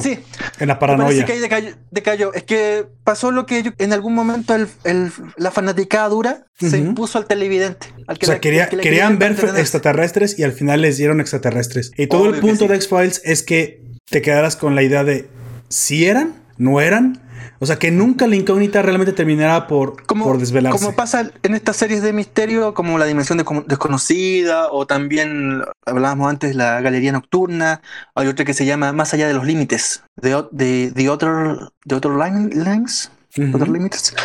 Em, como te digo, la primera temporada muy simbólica, mucha, mucho guiño a la cultura pop, a la, a la cultura en general. Eh, capítulos que son no, no, no, no, quiero decir que la serie sea pobre, pero se notaba que era con bajo presupuesto, pero sí con mucha idea. Ah, ok, ok. En la pues segunda se termina. Em, eh, Gillian Anderson se termina tomando su, su fuero, su fuero maternal, y la raptan en la serie. A la gente. Scully. Scully la raptan y queda un par de capítulos en que Fox queda solo. Conoce a la hermana de la Gillian Anderson, o sea, del, perdón, de, de, de Dan Scully, la conoce en la serie, dice, por ahí estuve leyendo que en algún momento los productores pensaron en esta hermana que aparecía como un supuesto interés amoroso de, Fox Mulder, pero prefirieron dejarlo ahí. En el fondo, Fox Mulder y Dan, Scully tienen una relación romántica, pero no sexual, sino... Platónica completamente. Sí, no, no ni siquiera así. Ellos tienen una relación romántica, pero, no se refieren al sexo. Como generalmente uno tiene relaciones de pareja que no son solo sexo, ni son solo otras cosas que no son el sexo. Ellos eh, se describen por una vertiente en que el sexo no está, no está expresado. Salvo hasta el final, que también, también lo van a terminar. Hay un par de escenas en que se juntan en una cabaña y bla, bla, bla. Y también en la, en, el, en la temporada 11, que ya son más actuales, que también se ve que pasan una noche juntos, pero mejor ni hablar de eso porque es malo. O sea, el, soldado caído por fin triunfa. Perfecto, Don Camis. Eso es, un gran mensaje para cualquiera. Estos Sex Files de post 2010, 2008 son malísimos una serie muy mala. Pero hablamos de eso. Por ejemplo, en la segunda temporada hay una serie, hay un capítulo donde no está, como te digo, Dana Scully ¿Sí? y Fox Mulder em, se, cruza con una mujer vaporosa y misteriosa y muy sensual mujer que termina siendo em, integrante de un culto vampírico en que ella también podía ser vampira. Es un, capítulo, se llama 3. Este capítulo se llama 3. Está en la segunda temporada. Me parece que es el capítulo número 6 o 7. pero vampiros conceptuales, no reales, ¿verdad? Eh, en, ese, perdón por el spoiler, pero en ese episodio te, da a entender que hay vampiros reales.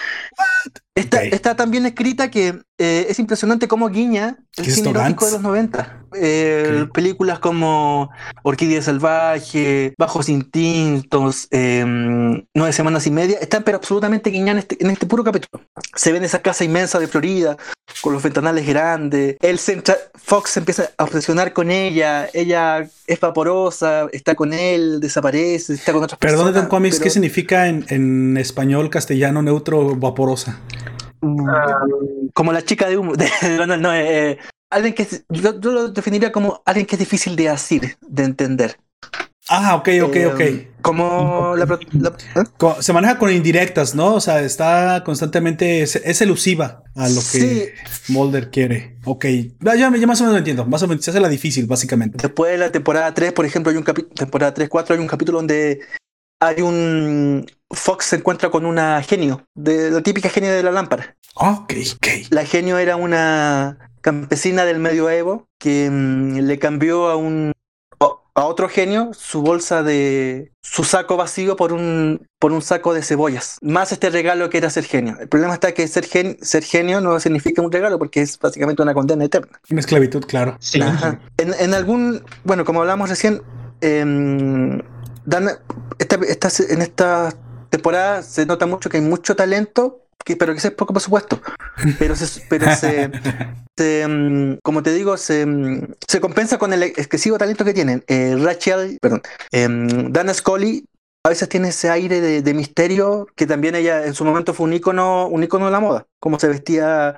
Sí, claro, fue un icono sexual incluso.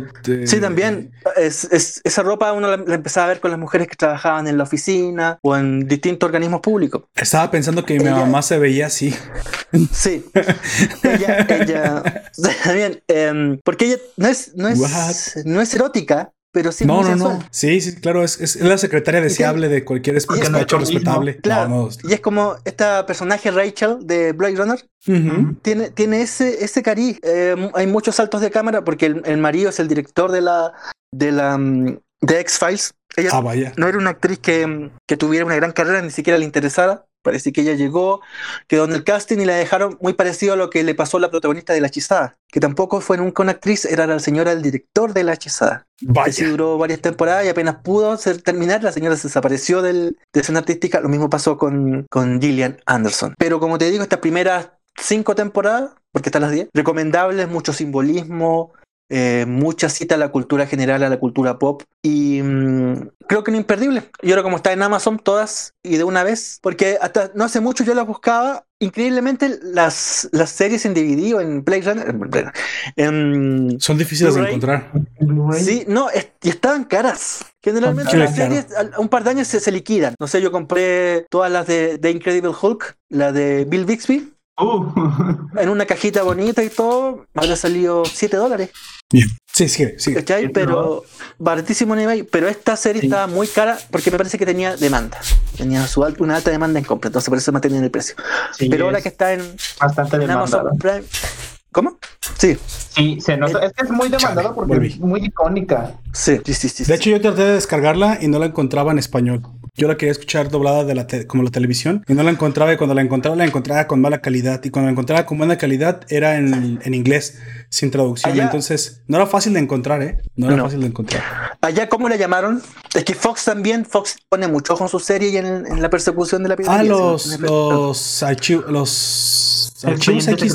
Ah, los expedientes secretos X, así es. Sí, lo mismo nombre que acá porque me parecía que en Argentina le habían llamado códigos X. Chale. che, los, los documentos escondidos, che.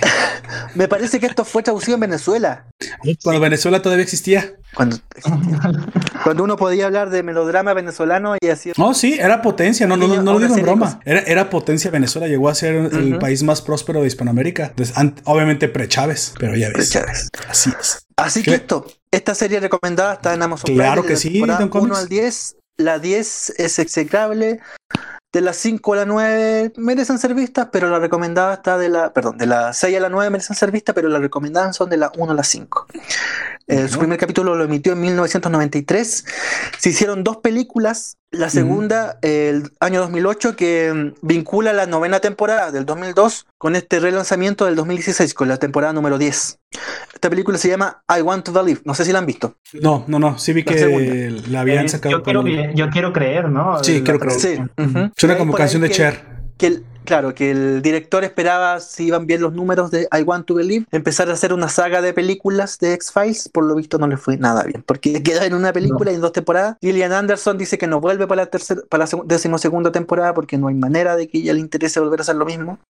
Em, David Duchovny me parece que, si bien el personaje de Gillian Anderson, de las, eh, estamos hablando ya de las últimas temporadas 10 y 11, el personaje de em, Dana Scully envejeció muy bien, su maduración como personaje quedó muy bien, pero el personaje de Fox Mulder eh, en esta última temporada no se entiende, sinceramente. Perdió todo, el carisma que tenía el personaje en un principio, que era apasionado, era una persona solitaria, estaba metido en su, en su lucha interna. Lo perdió absolutamente porque es un personaje bien anodino, el de la temporada 10 y 11 de, de, mm, Fox Mulder. Qué lástima porque era un gran personaje. Y además eso se todavía se agrava con este excesivo cariño que le tiene David Duchovny al, al Botox que se nota en su cara.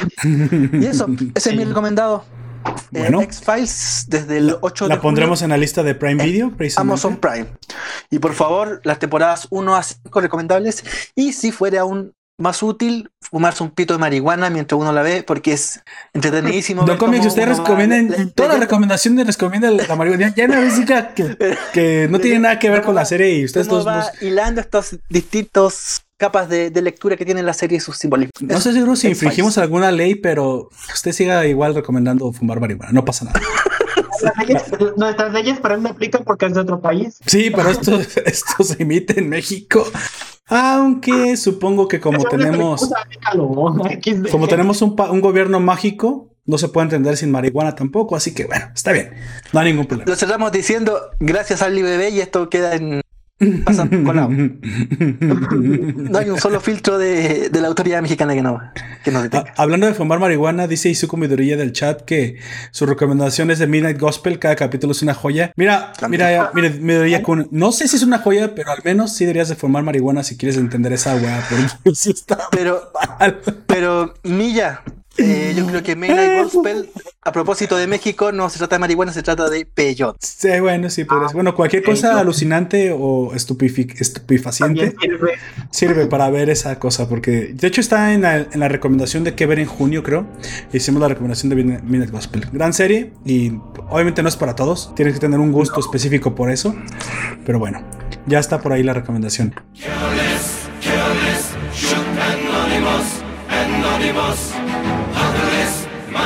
Antes de continuar con la segunda ronda, nuestra oyente Saraí BC nos dejó en el grupo de Facebook de Nación Poperto la siguiente recomendación K-Pop. Que la disfrutes.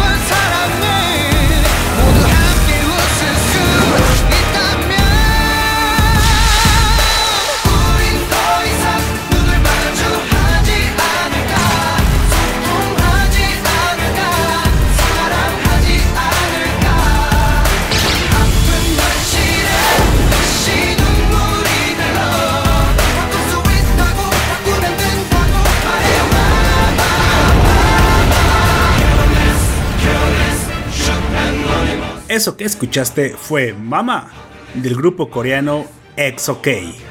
Continuamos.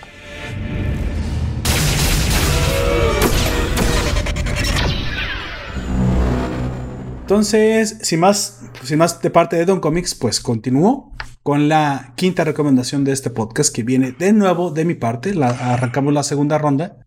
Y esta vez yo les traigo una, un anime, ahora sí, monas chinas. No todo lo que recomiendo son, son monos normales, monos reales de carne y hueso. Esta, en esta ocasión traigo un anime. Un anime bastante curioso, no es de la temporada. ¿Tú recuerdas cuando se estrenó Jack o todo Contest? ¿Uno de dos sabe cuándo se estrenó? Dos, eh, unas cuatro temporadas, creo. Cuatro temporadas, ¿verdad? Pero tampoco es tan, tan viejo, no es historia antigua. Yo les traigo precisamente el, el, que el, el Isekai de luchador o Hatage Kemono Michi. ¿Sale? También en inglés tiene un nombre extrañísimo que es Rise Up Animal Road. No sé por qué demonios de lo tradujeron así, pero ya saben gringos y sus traducciones. Sin embargo, Hatage Kemonomichi es una comedia, porque eso es lo que es, una comedia y se cae que tiene pues grandes momentos, tiene momentos sumamente hilarantes y que yo había tratado. Tiene muchos michis y muchos kemonos.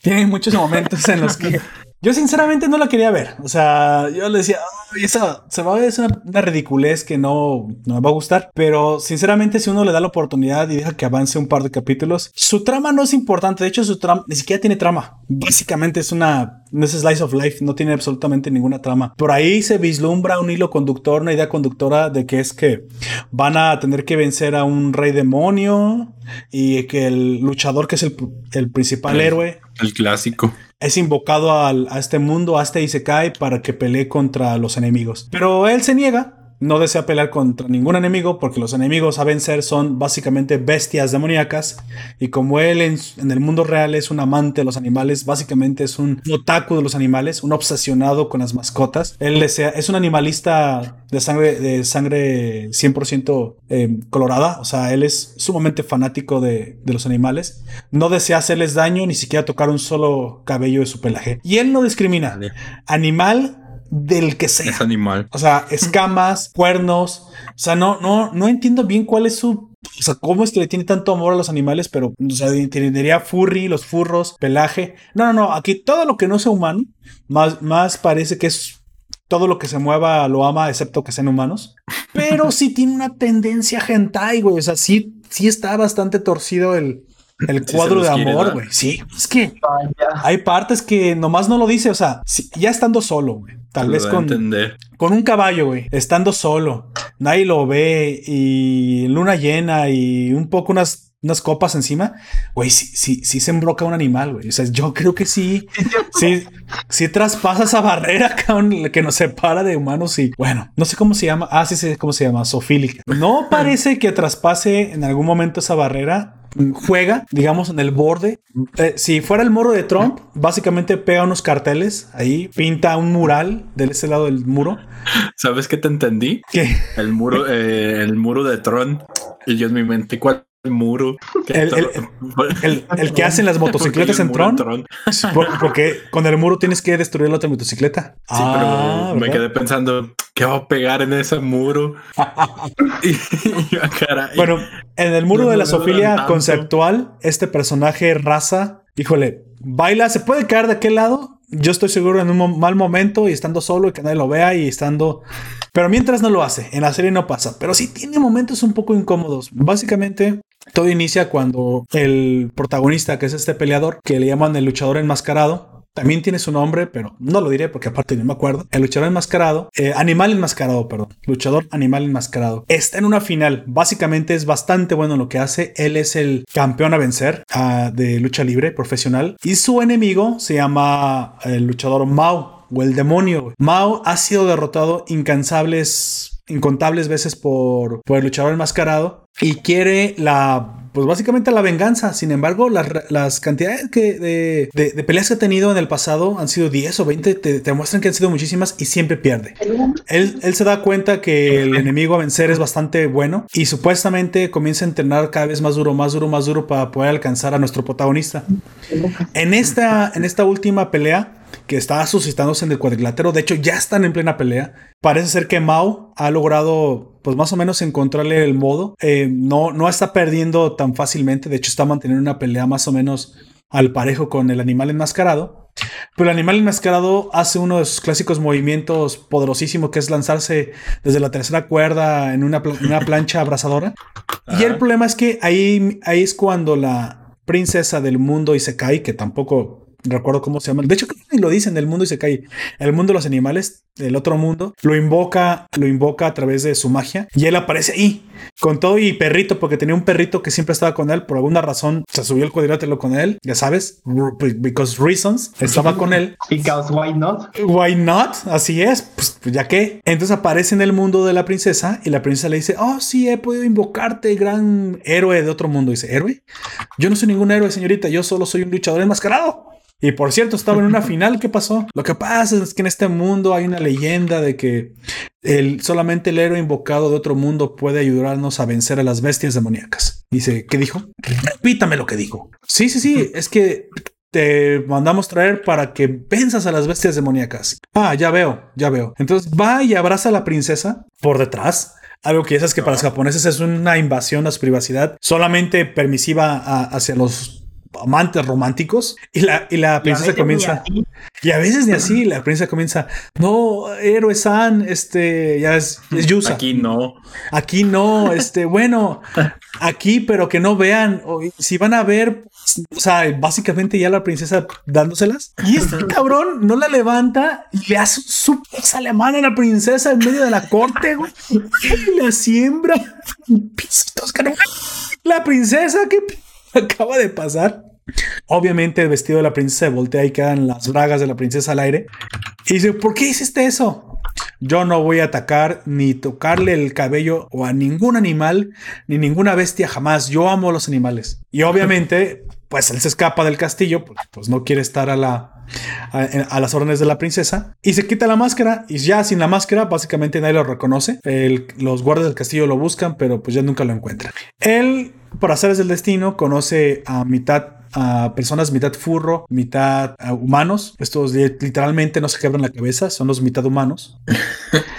y entonces esta chica, que de hecho tiene, es una chica de cabello como blanco o azulado con orejitas de, animal, es muy, muy icónica. He visto bastante, pues bastantes memes con ella. Ella le ayuda con su sueño. Ella, ella, eh, ella lo único que quiere es dinero. Sí, ella es una interesada al 100%. Ya él lo único que quiere es tener una tienda de mascotas que es su verdadero sueño. Él lucha en el cuadrilátero para obtener suficiente dinero para llegar algún momento a cumplir su sueño. Es lo que él quiere. Pero entonces comienza a cumplir misiones en el gremio. Ya sabes que siempre hay un gremio por alguna razón. Y las misiones es de matar a las bestias demoníacas. Pero él en lugar de matarlas, las doma, pero igual soluciona el problema y puede, y puede tener este pues dinero a recompensa. Recompensa. Ajá. Y entonces eh, comienza a acumular en su casa un montón de las bestias capturadas, lo cual le sale mucho, muy caro y todo el dinero que gana se va a alimentar a las bestias. Así que de todos modos sigue siendo pobre. Con el tiempo, la historia se desarrolla en el que caza suficientes bestias como para llamar la atención del gremio, para llamar la atención de la princesa y para también llamar la atención de los malos de este mundo que básicamente son, son demonios, comillas, comillas, de alto nivel, que son los vampiros. En teoría los vampiros ven amenazado su estatus por el héroe, que realmente no está matando las bestias, se las está domando, pero igual pues se ellos se las está quedando y ellos se ven amenazados. Ellos también tienen una profecía que es que solamente pueden combatir al, héroe de otro mundo con el rey demonio de otro mundo. ¿Y recuerdas cómo se dice Mao en japonés? Digo, ¿cómo se dice demonio en japonés? Mao. Pues se dice Mao, güey. Así es. Chale, la sorpresa la arruiné. Bueno, ni modo. Así pasa. Pues se dice Mao. un poco, pero está bien. Y adivina a quién invoca la princesa demonio a este mundo? ¿Al mismo? Al, enemigo, sí, güey, al rival del cuadrilátero que se quedó en la final. que por cierto le tiene un montón de odio y un montón de tirria porque quería vencerlo. Él es en su cabeza, cuando él desaparece, cuando el enemigo desaparece, um, el animal enmascarado, se queda todo frustrado. Se queda todo frustrado porque la pelea no termina y él piensa que, es un efecto visual y que él realmente escapó. De hecho, llega al nivel de obsesionarse que incluso abandona la lucha libre, ya no quiere luchar con nadie. Él busca por todos lados a, al, al animal enmascarado y no lo encuentra. De hecho, sabe su nombre, no recuerdo bien su nombre. Lo busca por si no lo encuentra y llega al nivel que le comienza a causar problemas psicológicos y le recomiendan que busque otra actividad para no pensar tanto en el, en el oponente. Y se pone a tejer, por ejemplo, güey, chambritas. Ya sabes, porque por alguna razón los japoneses hacen punto de cruz o sea, son mexicanos. Unas habilidades impresionantes para hacer manualidades. Y se hace una servilleta con la cara del, animal enmascarado. Dice, no, no, por Dios, no puedo dejar de pensar en él. Bueno, sí, no, no, no. Está obsesionado a un nivel enfermizo con el animal enmascarado. Pues es que le entrenó casi todo un año, en sus palabras, para poderlo vencer. Y pues, güey, desapareció en media pelea. ¿Qué, pues, ¿qué vas a pensar? Una, te zurras del miedo porque es, lo que acabas de ver es algo paranormal. Ya después le encuentras una explicación racional. Pero piensas pues que es un, un, evento de luz, te cegaron o algo y se fue. Y obviamente parece una burla a tu persona, porque qué falta de respeto es que tu, que tu oponente te abandone en media pelea, ¿no?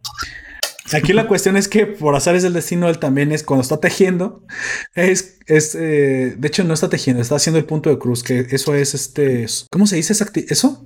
Surciendo, no, está bordando, güey, está bordando. Cuando está bordando, desaparece y aparece en el mundo de Isekai precisamente ahora convocada, convocado por la princesa demonio. Y ella le dice, te invoqué para que pelees contra el héroe de este mundo. Y cuando escucha el nombre de este mundo, obviamente dice, ah, así que aquí te estabas escondiendo. Pero lo que pasa es que este vato está mal de su cabeza porque no se, no se está preguntando cómo demonios fue transportado a un mundo eh, vaginario. O sea, güey, primero, ¿qué chingados estoy? Obviamente no tiene lógica. Lógica dice Kai. su objetivo era darle la madre al otro vato. sí, el otro vato está aquí. A huevo. En términos de Mao, güey, se lo llevaron a México. No sabe, está en Tijuana. No sabe dónde está, güey. Para él no le interesa, güey. a lo mejor piensa, güey, que se lo, secuestraron los, los aliens y se lo llevaron a, Tijuana. El caso es que, obviamente. los aliens están en Tijuana. Güey, en, Tijuana hay aliens, te lo juro, güey. O sea, cuando llegaron a Roswell y tuvieron que esconderse, cruzaron la, la, frontera y ¿dónde que se escondieron, güey? Como todo buen gringo perseguido por la ley, te escondes en Tijuana. ¿Qué no viste pues la película de Mel Gibson, amigo? No te voy a negar. Bueno, entonces, obviamente Mao se, encuentra con el animal enmascarado y se encuentra en la princesa, la buena y la demonio. Y dicen, ahora sí, nos vamos a dar en la madre, vamos a, pelear, vamos a definirlo todo en una pelea. Pero obviamente, ellas lo que no saben es que estos tipos pelean, pero no a muerte, güey. O sea, no son guerreros que se van a asesinar, no son soldados, son luchadores profesionales y lo que organizan es una pelea en un cuadrilátero, güey, para definir la rivalidad que tienen porque no se quieren matar, solo se quieren vencer. Así que bueno, a grandes rasgos, Hatage, ¿qué dije? este Hatage Kemono no Michi es una pues es una, un isekai, una comedia isekai no al uso, es algo extraño. Yo la recomiendo por las risas, por las jajas. No tiene lógica, sinceramente, nada tiene sentido aquí. Los personajes... No, necesita tener. No lo tiene y no lo necesita tener. Los personajes secundarios están, están rarísimos, o sea, están, hasta sobran en algún momento. Hay una vampira, una vampira que está siempre con él que es como el, el desahogo, erótico. Está súper bien la rubia. Está súper despampanente. Tiene un corset que deja ver siempre la mitad del, del, busto, pero es sumamente estúpida y todo el tiempo la está golpeando, güey. O sea, siempre ejerce violencia contra ella. E, está extraño, güey. La, cómo, cómo es al mismo tiempo erótica, pero es la que más golpean. Y hay una niña que se le también es como que su aliada, pero que es una dragona que todo el tiempo está comiendo y no para de comer todo lo que encuentra, pero a ella le gustaría comer las cosas vivas, nomás que él le prohíbe porque pues, son animales y él las, las, las ama, así que, pero todo el tiempo está con él y come otras cosas, se la pasa comiéndose la comida de animales que él compra, O sea, está muy loco, está muy loco todo esto, esto, y al final... Parece ser que en este mundo el banquero de la ciudad descubrió que puede cobrar entradas por las peleas. Y pues, ¿qué crees, güey? Se está generando un, se está gestando una liga de lucha libre, güey, en este mundo. Una liga. Donde muy probablemente las bestias humanas, que son eh, las que menos quieren, vayan a pelear y vayan a hacerse un lugar. O sea, él a través del espectáculo está haciendo que convivan humanos y bestias humanas, o sea, los mitad y mitad, y las bestias totalmente. Entonces, sí está logrando su objetivo, que es que humanos y, bestias convivan. traer la paz al mundo. Ajá. De una manera poco convencional a través de la lucha libre. Mediante chingadazos. Sí. Y sí, no, y tiene técnicas, hace, hace suplex, o sea, no da puñetazos a la cara, güey. Todo siempre son llaves de judo, siempre son patadas voladoras, siempre, ya sabes, te cuelgas en el cuello, se avienta para atrás el, la burracarrana, güey. Yo no sé qué decirte cómo se llama ese tipo de movimientos. Básicamente estás viendo lucha libre mexicana, güey, porque aparte el luchador, te, juro que se parece a un luchador de lucha libre mexicana. O sea, estás viendo al santo, estás viendo a, Blue este, Demon. a Blue Demon, al místico. Blue Demon. Y de hecho fue por eso que lo vi, porque obviamente dije, esto es una referencia clásica pues, a la lucha libre mexicana. Es el santo contra, contra los demonios. Y lo curioso es que Mao no, utiliza máscara, güey. Así que recuerda que, lo, que siempre los técnicos que eran los de la máscara peleaban contra los rudos, que no usaban máscara, que eran los malos. Entonces, es una es una referencia directa a la lucha libre mexicana. Los rudos, los rudos. Así es. Si eres de México y alguna vez viste alguna una pelea de la AAA, que antes se llamaba AAA, no WWE, nomás que eso tiene muchos años que dejó de ser. Es de Estados Unidos, güey. La Así es. sigue existiendo aquí. Pero ellos se basaron en nosotros y cómo es que ellos lo llevaron ah, a, un, a un espectáculo mucho más rentable que nosotros. Oye, no, sé. Más gente. Yo creo este, monopolio, ¿eh? Mucho tiene que ver con las televisoras. Estoy casi seguro de que la AAA ya no sale tanto en la tele como antes, pero hay un canal de Twitch en el que hay 24 horas luchas de la AAA. Yo creo que con la inversión adecuada eso podría resucitar aquí en México. Sí. Pero bueno. También. Ahí lo tienes. Es una recomendación cómica. Es para que se boten de la risa. No sé si ustedes ya la vieron. ¿Tú ya la viste, Jack? ¿Tú, Gunter, la han visto antes? No. ¿No la, visto? No, no la vi, pero me comentaron de ella y está en mi lista de no la watché. Te, lo, te lo digo, no tiene absolutamente ninguna, ningún sentido nada de lo que aparece. Todo es, son jajas cada capítulo. Lo que sí tiene un poco como el fan service, pero no es el fan service que a mí me gustaría. Es que el protagonista sí tiene esta como afición o tendencia pues sofílica, güey. Sí, sí hace ruidos extraños cuando, cuando abraza a un animal. Hace ruidos como, pues, es como, ¿cómo te digo? Sensuales. Los, sonidos incómodos de... Y de hecho, la waifu, que es la, chico, la chica de pelo gris azuloso, la que es mitad furra, tiene, es una zorrita, tiene unos orejas y una cola. Todo el tiempo, ella es la única voz de la razón, güey. Es la única vez que cuando la ve dice, ¿quién ahí está viendo esto? Así como que rompe la cuarta, cuarta pared. ¿Quién ahí se está notando que ese tipo es un pervertido que está tocando de forma indebida a los animales que no se pueden defender? o sea, eso no está bien, güey. Sí, güey. O sea, si este, este tipo, si yo no estuviera aquí presente, quién sabe qué hubiera hecho ya. Básicamente así, te lo dice. Luego el tipo. No hubiera hecho ya. Aparte, el tipo es medio atractivo y siempre tiene como un. Porque no lo muestra. Tiene como un cinto morado en el cuello, lo cual me, me, remembra a un tipo de esclavo sexual. O sea, digo, tiene esa desviación. Así que ese es el fan service. Tal vez no es como lo buscas o lo esperabas, pero es, que, es lo que hay, básicamente. Sofilia furresca definitiva en esta, serie. y bueno, ya, hasta aquí mi. Pero espero que me dé risa. sí, es que hay una parte, hay un lobo un lobo que es como un werewolf, es humanoide. Este sí está raro porque no es mitad, no tiene nomás las puras orejas, es todo hombre. Es el único animal antropomórfico, güey. No hay ningún otro animal antropomórfico. Porque esto no es un furro, güey. No, tiene nada más las puras orejitas. O mejor dicho, es el único furro real que hay. Él está 100% hecho un, un lobo pero antropomórfico. Él pelea con, con, nuestro protagonista en un principio y cuando pelea, él pelea garrazos, o sea, pelea como si fuera una pelea normal y él lo somete y le, y le empieza a sobar, güey, por todos lados, lo empieza a manosear y el lobo comienza como a, a, mover la colita, ya sé cuando a un perro le rascas la panza, pues mueve la colita, ¿no? O sea, como que de alegría. Exactamente, pero este comienza a hacerlo con el macho y el macho comienza a hacer ruidos de, pues, pues ruidos, ruidos de los, como si estuviera pareándose. y a partir de ahí, el lobo dice que fue ultrajado, que fue violado y todo el mundo piensa, que, o sea, básicamente él es una víctima de un abuso sexual, güey, de parte de... Está bien. Pues sí, güey. Está bien surreal eso, pero está muy curioso. Eso no se lo hace a las chicas, güey, porque normalmente te se meterían problemas, ya sabes, de repente una del pañuelito verde echaría el, pero al chico, al lobo, o sea, es sofílico, furro y ya hoy, güey. Al mismo tiempo porque es un chico también.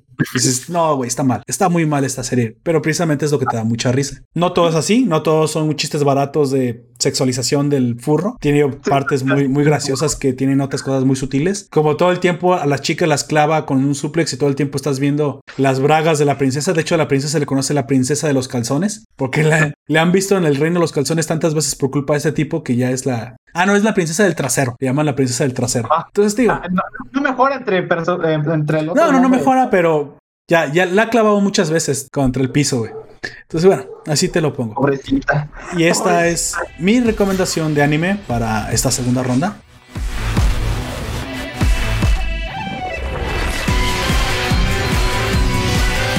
Y continúa. ¿Qué continúa? Amigo Jack. usted, dígame su segunda recomendación que no es furro. Yo tampoco soy furro, yo nomás te digo la vi. La vi por las jajas. La vi por la, la risa, por lo que era la, me pareció curiosa, me llamó mucho la atención. Lo mira.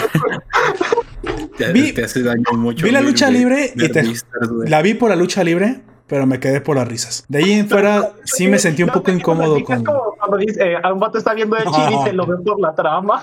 Sí, claro, claro, claro. La, la trama, o tomen, o tomen odores. Sí, sí, claro. Bueno, mira, dice Isoko me diría que fue un Isotopia Moment. Ah, yo creo que va más allá del Zootopia Moment, va a Sofilia Moment, amigo, pero. Sí, sí. Zootopia se queda corto. Un poco más allá todavía. Se queda corto, corto. De hecho, ¿viste, te acuerdas de Haru, la coneja blanca de zorra? Bueno, curiosamente es la coneja blanca muy promiscua de, de Vistas. Bueno, eso tiene, eso está mucho menos, mucho menos pervertido lo que lo que hace este luchador. bueno. Supondré que sí. Furro, poco. sí, sí, sí, ese es el furro perverso, güey, el furro ya torcido completamente. Pues bueno, Jack, sin más, sin más dilación, dime qué me traes para esta segunda ah, ronda. ¿Soy yo? ¿Quién sigue? Ah, no, perdón, no. Gunter. Gunter es el que sigue. Ah, sí. Soy yo. Así es. Me confundido. Eh, pues esta vez traemos algo especial. Un clásico, algo viejo, algo pues a algunas personas les gusta mencionarlo como parte de una película en la que se tratan temas del existencialismo de la vida, aparte de drogas, que es su trama principal desde donde gira todo lo demás. Y pues esta vez traemos la de Watchar Trenes. Watchar Trenes. ¿Qué? train Spotting. Ah, Así es. Watchar Trenes. Chale. Y pues, ¿qué pasa aquí? Esta tú dime, tú dime. basada en la novela original de Irving Welsh del mismo nombre, Trainspotting Trainspotting y en esta nos cuentan la historia de varios personajes, cuatro de ellos, los, pues, los principales, eh, que sería Mark Renton, Spot, Simon o alias Sick Boy y Big Beep, que son los los chicos, un grupo que se juntan. Ah, además de este, de estos, hay otro llamado Tommy, que cada uno es pues muy diferente a los otros. Renton es el nuestro protagonista así directo, es el que seguimos a través de la trama y él usualmente está bajo el influjo de la heroína. Es el actor que eh, parece Obi-Wan Kenobi, ¿verdad? No que parece, bueno, que interpretó Obi-Wan Kenobi en, Star Wars. Sí, es él. Y todo el tiempo está bajo la influencia de heroína. Ah, vaya. Pero nos, la película nos aborda con una con una primera escena en la que están siendo perseguidos y Spot y además de Sick Boy, nada más que Sick Boy se queda por ahí escondido más atrás. Y toda esta película va acompañada de canciones de músicos, por ejemplo, como de hip hop, Underworld, Underworld, ICMC, Phoneboy Tree. Es una banda sonora muy muy bonita, muy especial. Eh, le da parte de su encanto. También, este, no sé si Don Comics, que está por acá presente, eh, ¿qué nos puede decir de la banda sonora? ¿Qué le, ¿Qué le, parece, Don Comics? La banda sonora es, yo creo que la más, después de la de mm, Volver al Futuro, la más icónica de los años 90 en el cine. Así es. Por lejos, en esa época ya de un decadente Iggy Pop, logra relanzar su carrera con la, canción principal de esta, de esta película. Eh, y mm, se involucra mucho también, que no se veía tanto en esa época, con el, mm, con el rap en el cine. Trap. En esa época, claro, no, no, era, no era tan usual ver películas como, salvo que se trataran de, de temática eh, con bandas sonoras con rap o sonidos alternativos. Generalmente eran eran música orquestal, banda, bandas más conocidas, pero aquí experimenta mucho con eso. ¿Mm? Ajá, como el estilo de, de, la naranja mecánica. ¿Recuerdas que tenía mucha música clásica? clásica de Beethoven. Ajá. Y en esta no, aquí hay más música experimental. ¿O no? Sí, o sea, no experimental, sino que juega con otro género. Géneros más, más vanguardistas de música. El único, hasta ese momento, el único más, bueno, había uno, uno que otro más conocido, pero el más conocido era, como te digo, Iggy Pop, que ya venía en caída libre con su carrera y que logra lanzarla aquí. Famoso Iggy Pop, famoso por nunca usar una camiseta ni una polera. Pues bueno, eh, la historia nos remonta a entre finales de los 80 y principios de los 90 y junto con una frase de una campaña que para los escoceses era la de Elige Vivir, que fue una campaña para en contra de las drogas y es como comienza el argumento. Ah, ya, ya, vaya, vaya, sí. Así comienza el argumento, o sea, tenemos al protagonista en una voz en off hablándonos de, distintas cosas, ¿no? Elige tu casa, elige tu carrera, eh, las qué vas a comer hoy, eh, qué es lo que te vas a proponer mañana, cosas así, ¿no? Toda una selección de opciones a qué tomar y aspirar, pero ellos eligen pasar de todo eso y perderse en las drogas, güey. Vaya, una decisión. Sí, o sea, fuerte. Fuerte, claro, claro. ¿Sabes a qué me recuerda también? Porque no sé si, si usted, a ustedes les tocó. En aquel entonces había muchas películas relacionadas con las drogas propiamente. Era una época que no solamente eh, en Estados Unidos, en todo el mundo estaban teniendo una pues yo creo que un problema frontal con las drogas en la sociedad era, si quieres, el cáncer de aquel momento o no sé si había retomado fuerza de nuevo alguna clase de, decadencia y cultura de la decadencia alrededor de ellas, pero también eh, recordemos, eh, la, bueno, la naranja mecánica obviamente ya es más que mencionada, pero también Requiem for a Dream y, un par de películas más que estoy seguro que, tenían que ver con las drogas y esta decadencia. Eh, no sé si Perros de Reserva las manejaba también así directamente como parte. no, no directamente, pero, pero estaban, estaban presentes. ¿Te acuerdas incluso también esta película de Tarantino tan Pulp Fiction, tan icónica? Que aunque no era el punto principal, en algún momento nos presentan el, el baile entre Uma Thurman y John Travolta tenía que ver con las drogas presentes, incluso en un momento, pues la, escena de que le genera un problema, la tiene que revivir por un sobrepasón de, cocaína. La, droga estaba muy presente. Sí, estaba muy presente en la cultura de aquel momento de los 80s, 90s y, y en parte era problemática, en parte no. Recuerda, Robocop también, siempre el malo tenía que ver con tráfico de drogas.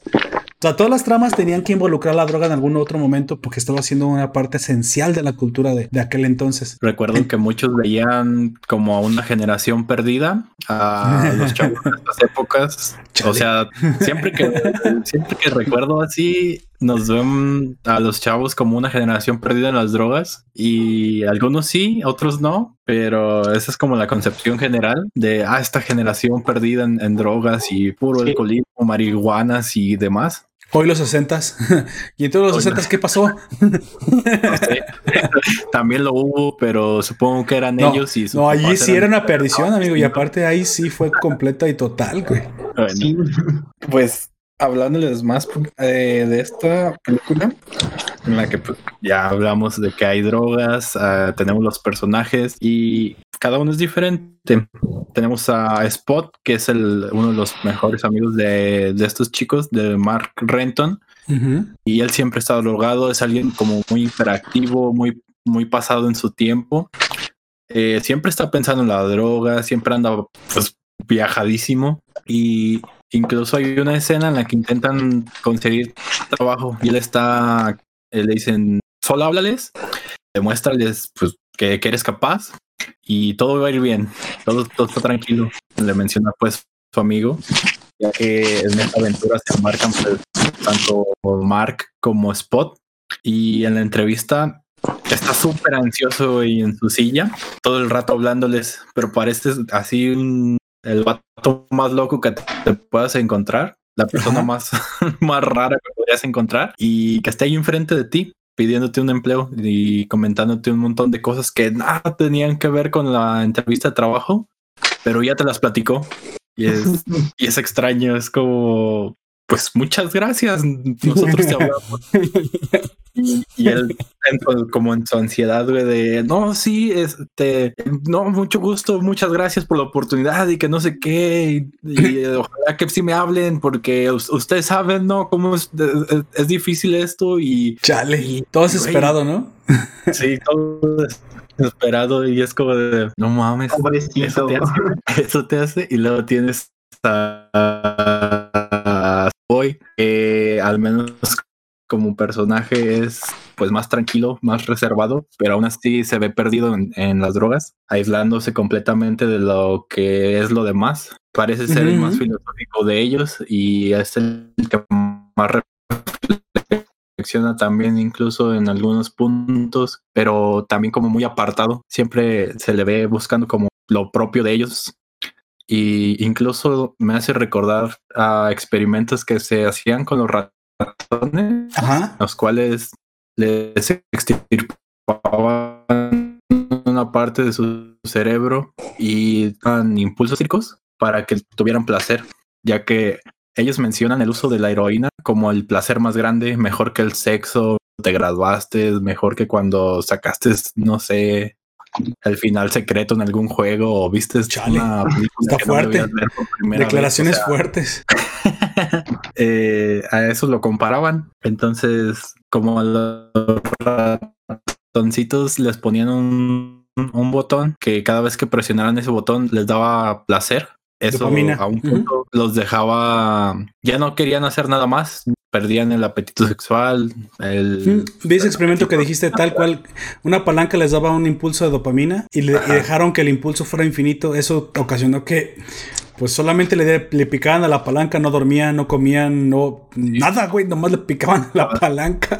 Entonces, este, en este caso la heroína sería el, pues ese botoncito para ellos, esa, no nada más. Y se deslindan tanto hasta que llega un punto en la película en el que tienen que tomar decisiones, dejar pasar su vida de como es hasta ese punto y cuestionarse realmente en qué deben hacer, si seguir estando ahí o dejarlo y en qué tan difícil es dejarlo porque pues ya no tienes ese estímulo, te ves afrontando la realidad y perdiendo lo, lo que más te gustaba, como quien dice. O sea, dejas de vivir precisamente por, por la obsesión, ya nada más, la necesidad básicamente que te genera la, adicción. Creo que ese es el problema de las drogas, ¿no? Realmente el, problema principal no es la droga en sí misma, sino es la destrucción de la vida cotidiana que genera el acceso al placer. Por eso yo decía que si legalizaran las drogas, por ejemplo, había un Starbucks que haría, mira, Starbucks te va, es demandable. Sí. Si te sale un café, un ratón adentro del café, lo demandas, güey. Sí, ya. guácala. Entonces, lo que van a hacer es que si van a vender marihuana, digamos que un Starbucks vende marihuana, o la calidad es la calidad que puede vender y que está libre de demandas, y, entonces, ¿qué, comienza a generar? Comienza a generar la competencia por la calidad. Entonces, hay uno mira, yo te vendo una heroína, o yo te vendo una cocaína, o una marihuana, que no te deja de quitar el trabajo, o sea, no te quita el trabajo, Sí, es un placer momentáneo, pero no te va a impedir trabajar. Al contrario, puede ayudarte a trabajar, tipo el, tabaco. Y es lo que comienza a generar. Las, las, las, drogas comienzan a desconcentrarse, a volverse más diluidas, pero a traer una calidad más alta. Lo cual yo creo que es verdaderamente como se debe consumir la droga, porque según, según Antonio Escotado, un, experto español sobre drogas, dice que el prohibirlas hace que las hagan concentradas y peligrosas. Sí. Y ese es el problema. Lo, más que puedan, en, lo menos que puedan. Pues exactamente, porque pues es prohibida. Y esos tipos están pagando las consecuencias de muy probablemente una adicción que de ser de otra forma no se hubiera gestado. Mira, la gente puede decir que es adicto o no al tabaco, pero yo sé que hay gente que ha dejado el tabaco. Bueno, entonces parece que es más fácil dejar el tabaco que, incluso que el alcohol. Pues Algo así puede pasar. No hay gente que fuma y no es adicta, güey. más difíciles de dejar, güey. Mira, todos nosotros somos alcohólicos, güey. Todos tomamos alcohol. Pero ¿somos adictos al alcohol? ¿Tú puedes estar un día sin tomar alcohol? Yo sí, güey. No, no puedo. Bueno, pues tú no, pero los demás estamos sanos y, y bien de nuestras cabezas. ve, cuando alguien es alcohólico, es yo siento que es mucho más difícil, más que nada porque es legal y, y, y, es, a veces mucho más barato que los cigarros, güey. Pero sí, pero también como es legal y lo puedes comprar cualquier día, no tienes la necesidad ni de lo prohibido, ni el morbo, ni nada. Güey. O sea, pues el día de mañana la compro ya. Pero ya al, al punto que, que, se vuelve adicción, ahí ya es el problema. Y ya no o puedes sea, vivir sí. sin hacerlo, así es. Hasta que no es una adicción, no hay problema. Todo lo demás que consumas es, es, pues, está bien. Ya hasta que se vuelve eso, ya te genera problemas en tu salud, con tu familia, en el trabajo. Ya está. Si tú no puedes dejar de escuchar Nación Poperto, pues mira, pues gracias por la por el favoritismo, pero haz tu vida, o sea, no tienes por qué escucharnos de forma adictiva. Claro. Si interrumpe tu vida ya, ya, no está bien. Así es. Sí. Mira, y aquí lo es bastante extraño que para hubiese un caso así, pero no, no lo descarto. O sea... ¿Qué le pasó a Hola, soy Germán? Creo que le aventaban hasta piedras a su, a su casa, güey, porque era ya tanta la adicción. No, todavía. Ah, ok. bueno. Para que salgan a él a reclamarles y pedirles fotos. Qué, qué extraña forma de cariño. Bueno. Sí, lo sé. Demasiado rara. Bueno, ¿está bien? ¿Alguna otra cosa que nos quieras comentar de esta película, amigo? Parece que es una película clásica de, de los noventas, de ese tipo de pues generación en decadencia. Sí. Muy al estilo, muy probablemente de los que se en aquel entonces. Me imagino más parecía un Requiem for a Dream que cualquier otra cosa. Sí. O sea, la más similar que puedo imaginar, ¿eh? No, no. Es que digamos que nos muestran el cómo, porque no trabajan.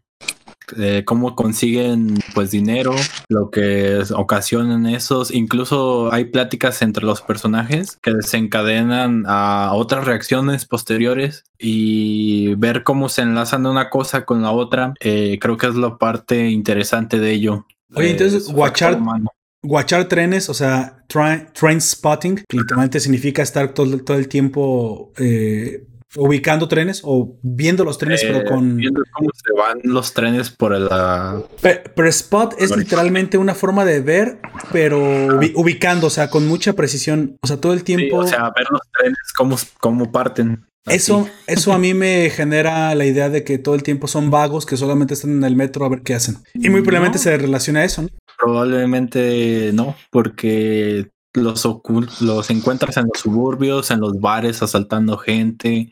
Ah, no, no, pero eh, no me refiero a que eso pasa en la película, sino que a lo mejor nació. Ah, es, es la, como la concepción, ¿no? A lo mejor nació precisamente, ah, solo son train spotters, o sea, solamente son gente que todo está ahí en el metro a ver a quién le compra la droga. Porque recuerda que la droga se vende en los, en los, en los, en los metros. Debajo de la tierra es donde los lugares donde tienen metros, bueno, antes que no había tanta seguridad, era donde era el lugar preferido de los traficantes. Sí. Ahí es donde se compra o se compraba. Hay muchas películas donde precisamente es el, el, tal estación en a tal hora, en tal vagón está el vendedor de droga. Entonces, no.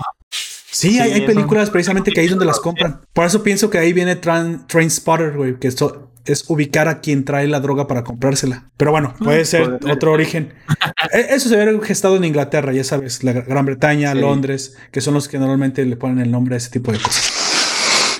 Bueno, pues nos muestran a esta juventud, eh, para finalizar, uh -huh. de decadencia, harta de su propio país, donde como uno de los personajes menciona, somos escoceses, odiamos Escocia. Vaya. Y es el peor puto lugar para vivir. En lo serio. Que, lo que todo el mundo piensa. Conseguimos, conseguimos, ni siquiera conseguimos que nos gobernaran personas o que nos conquistaran personas decentes. ¿Y por qué más vamos a estar aquí, güey? O sea. ¿Y se van a ir a Gran Bretaña? Uno de ellos parte hacia Gran Bretaña y a Inglaterra. Pues. Uh -huh. A, aunque se, ya después lo acompañan sus amigos y se da parte del pues del nudo para lograr un desenlace en esta película. Ok, bueno, pues ahí lo tienen. Train, train Spotter, guachar trenes. Es una, el, una recomendación. De el director de esta película, Danny Boyle, es una de las joyas de dirección inglesa fue el que dirigió la ceremonia inaugural de Londres 2012. Muy buena ah, ceremonia okay. inaugural, todo esto, muy entretenida. Sí, claro, con, con, con, con, con, Daniel Craig bajando en paracaídas con la reina de Inglaterra. Y también este Mr. Bean haciendo un número como cómico británico que es. Sí, sí, sí. Eh, de hecho, sí. De hecho, la, la, reina de Inglaterra se prestó para hacer el número y ya se salió pues en el como una producción antes de, las, de que arrancaran las Olimpiadas, haciendo como que brincaba de un helicóptero en peligro y que era empujada por Daniel Craig, el 007 en aquel entonces. Sí, fue, fue, muy bueno, fue muy bueno. También estuvo Mr. Bean en esa, en esa eh, apertura de Juegos Olímpicos 2012. Una de las mejores que he visto, ¿eh? Una de las mejores que he visto. Y yo creo que la última que me ha gustado. No me gustó la de 2016 y pues no he visto la de 2020, ¿verdad? Porque se canceló, pero... ¿Qué es lo que tienen los, los ingleses? Metieron a un montón de artistas y músicos ingleses dentro de un estadio. Sí, sí, sí, fue muy buena. También... De hecho, este, en estos días es cuando ya debería estar eh, empezando los preparativos para todo eso. Sí, de hecho ya deberíamos estar viendo ya los Juegos Olímpicos, pero... En Japón. Van a ser hasta el 2021. Sí, probablemente. pues bueno, ahí lo tienen. Eh, train Spotting, Watchar trenes.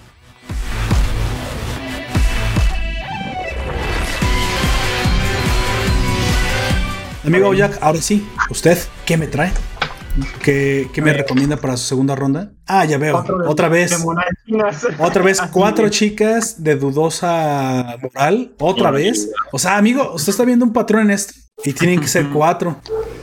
De hecho, eh, no, no son de dudosa moral. Bueno, las que yo he visto, una tiene una moral muy bien puesta en un trabajo que a lo mejor puede parecer inmoral. y la otra es demasiado culera. También eso no es muy moral, güey. A ver, vender tu tiempo en, forma de dama de compañía no es tan moral, ¿eh? A ver. Por eso digo, en un, en un, en un lugar, ella trabaja en un lugar un poco inmoral, pero su moral es bastante, ¿cómo se dice? Fuerte, porque pone sus límites y, si no se los putea. Ah, bueno. Entonces, amigo, este, cuénteme el anime, que bueno, este, en este momento está en emisión, lleva un capítulo, se llama Kanoyo o Korashimas, este, que sería la traducción de una novia, por favor, así como pidiendo un café o algo así. Oh. En inglés lo como renta una novia, renta girlfriend. Quizás porque lo demanda. Sí. Y este, bueno, como puede, escuchar el nombre. ¿Me da una novia? Sí, eh, la serie se trata de Kazuya Konoshita, que es el protagonista, que es un, un tipo eh, que está en su etapa más oscura porque acaba de terminar con su novia Nami, que es esta chica rubia que se ve detrás del pollo, del cabello corto. y entonces él en internet encuentra que es un sitio en el que puede rentar una novia. Él lo hace como para. La gente del podcast, ¿qué pollo? ¿De qué estás hablando, hijo de la chingada? ¿Que no, sabes que esto es radio? Ah, sí. Eh, ya, sabes lo del pollo, ya, ya, lo explicaste en otras ocasiones. Sí, sí, ya lo he explicado. Para los directos. Sí, sí, perdón, sigue, sigue. Solo te estaba jodiendo. esta chica se llama Chizuru Mizuhara, que es la de cabello castaño y cabello largo. Este, ella, e, esta chica es la novia eh, a rentar. Ah, hoy es la que le da los servicios, básicamente. Sí, es la que les digo que trabaja en algo que no se puede ver muy moral, pero ella tiene una moral bastante, bastante fuerte y también tiene una buena economía por el. por es una chica que anda contigo y espera recibir dinero a cambio. Hasta ahorita es una novia normal. Sí, pero sin el interés de que tú la conozcas ni nada por el estilo. Ok, eso sigue. Ok, bueno, está bien. Digo, no funcionan las relaciones, pero. Mato. Este, eh, ahora que pienso, sigue no funcionan las relaciones, ¿qué pasa contigo? Ah, vaya, es que todavía son jóvenes y no trabajan, pero ya verán.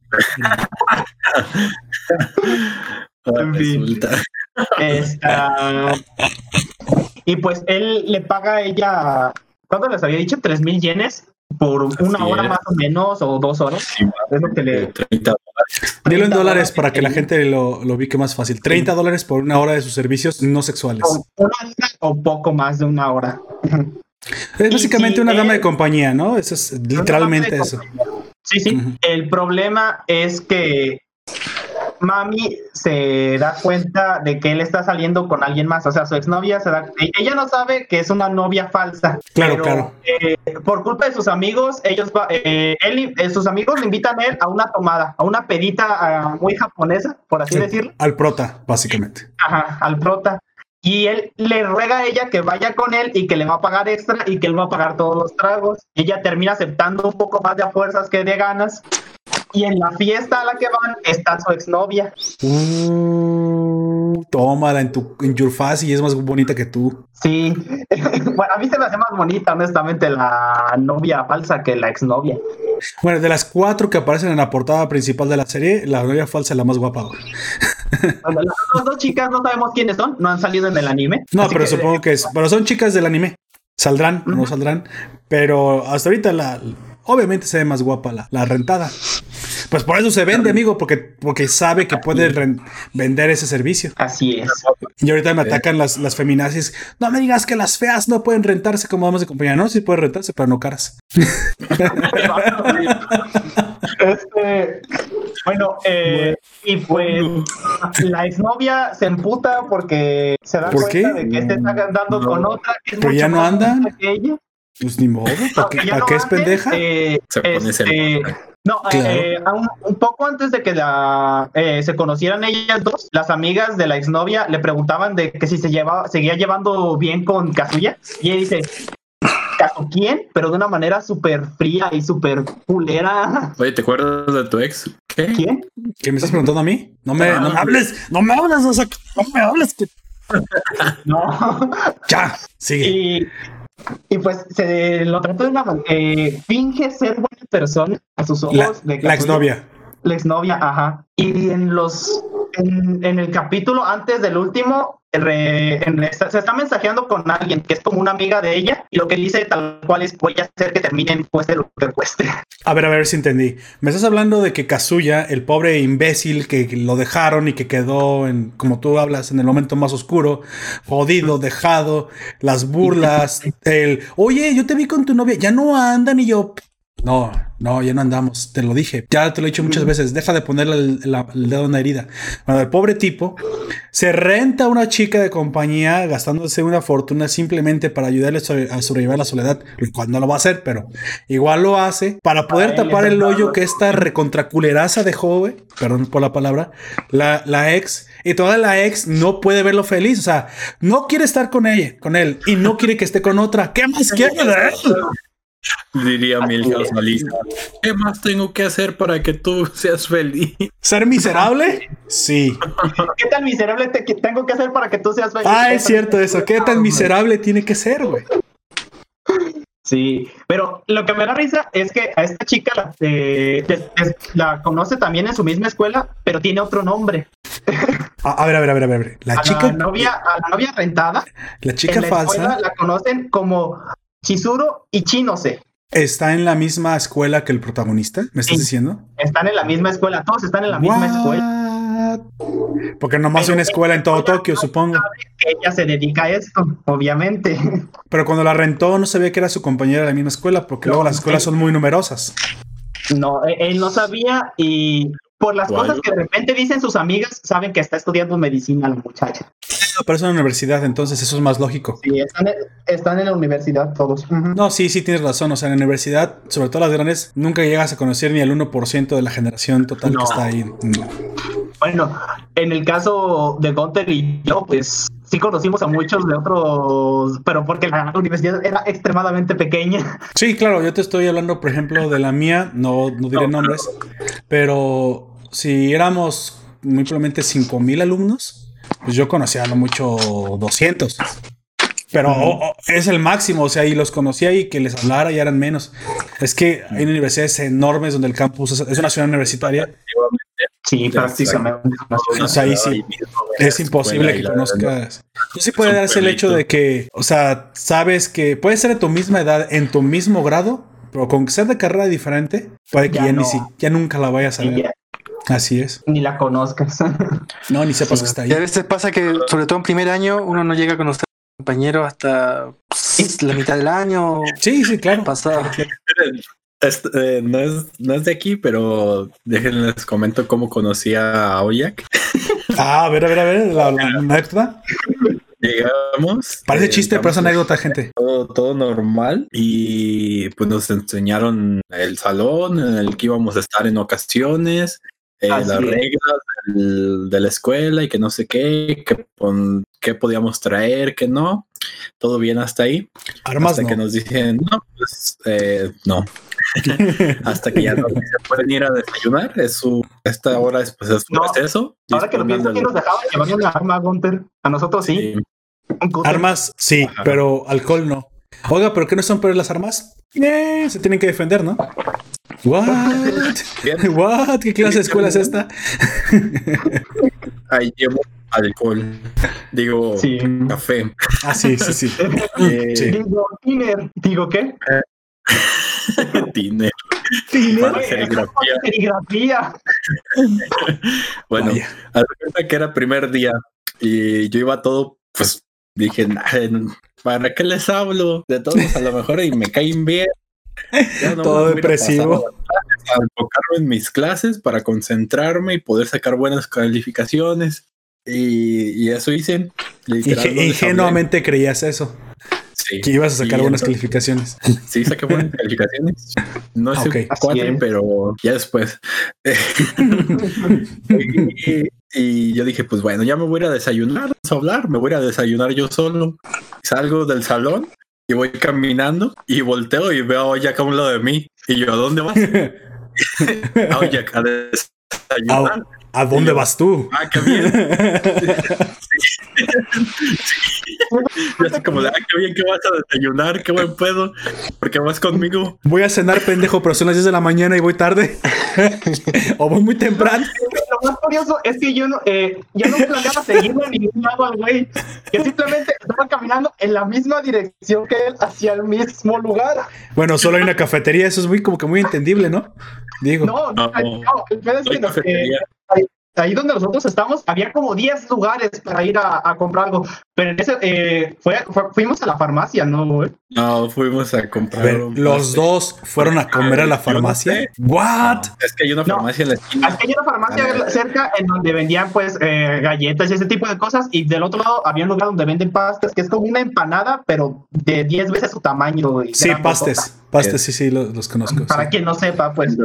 este, iba yo caminando y volteo yo como de, ¿a dónde vas? porque sí, fue muy cagado porque pues yo voy a ir a comprar y pues yo también. Y seguimos caminando y luego. No, güey, yo voy a ir a saltar el lugar ese al que tú vas a ir a comprar, pero te voy a dejar que compres primero y después lo asalto. ¿Qué te parece? Sí, fue bastante curioso y pues como ya íbamos a regresar al mismo lugar juntos, fue como de, fuimos y regresamos juntos. y así fue como mi plan de estar solo se arruinó. así es. Chale. O sea, casi casi fue, fue la costumbre, puede más que la distancia. ¿Cómo? Pues, siendo completamente honestos, yo ni siquiera había visto Gunter hasta que él me habló, güey. Mira, güey, ya me acostumbré.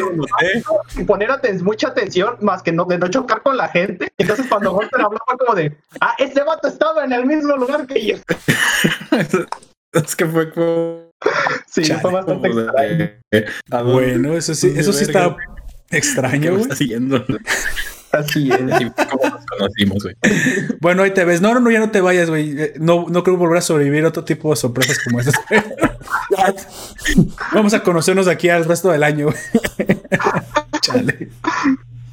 Bueno, entonces eh, la trama va de que la chica hasta ahorita la exnovia quiere, pues básicamente destruir la vida al exnovio porque, pues, rencor, supongo, celos, por alguna razón lo dejó. Es de nadie. La única explicación que le encuentro a eso es que la ex realmente en algún momento planeara volver con él y solo lo dejó para hacerlo sufrir, no, alguna lección. porque cuando habla de él, este si ves eh, los, el típico. O lo odia, simplemente. Las chinas, se le desaparece completamente. Y, y es, una, es, es, es eso, una cara de odio puro, güey. O sea, no solamente le bastó dejarlo, sino ahora quiere arruinarle toda su vida de aquí en adelante. Prácticamente. se llama, Amigo, eso se llama resentimiento y sí está de la mano con quiero volver, ¿eh? Pero bueno, ya son sentimientos que. Acuérdate que del odio al amor hay un paso, pero solamente en ciertos casos. Bueno, es el caso en el que se puede confundir. No sabemos mucho cómo terminaron. Lo único que nos, dicho, eh, nos ha dicho, y de hecho fue la ex, pero fue como para molestarlo, que el vato eh, solamente se besó una vez con ella y desde entonces ya se lo estaba pidiendo a cada rato y eso la, la, cansó y por eso terminó con él, pero lo dice como de una manera como burlándose de él. Eso es como de no me besó más, nunca más. Entonces esto es como orgullo, o sea, tú no puedes conseguir algo mejor que yo porque obviamente yo te dejé para burlarme de ti. Mendiga vieja, entonces es una maldita arpía que merece sufrir, desgraciada. Pero Así es. Está bien, amigo. Esta novela coreana que nos está en forma de, anime, que nos está recomendando, suena bastante. No, de hecho, no es coreana, creo que será mexicana. Con esto de la venganza y eso, parece más una. una... Sí, ya más apasionado a, lo latino, güey. A lo, a lo, hispano, así es. Bueno. ¿Por qué te estás con ella? Porque ya no somos novios. Pero te estás besando con otra. ¿Qué derecho tienes? Ya no somos novios. Así es. Pues no descansaré hasta que, que ya no andes con ella. ¿Pero por qué? ¿Vas a volver conmigo? No. Entonces, ¿por qué? sí, ¿no? Algo así muy extraño. Bueno, está bien. Creo que la pondré en las que en algún momento veré. Suena que me voy a divertir mucho. Tiene algo de comedia del que me gusta. Así que. Y su comidorilla nos tuvo que dejar. Dice bye bye.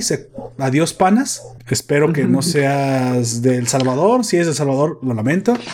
Pero no, no, no es cierto. Lo que pasa es que pues tienen un problema grave de delincuencia allá en El Salvador.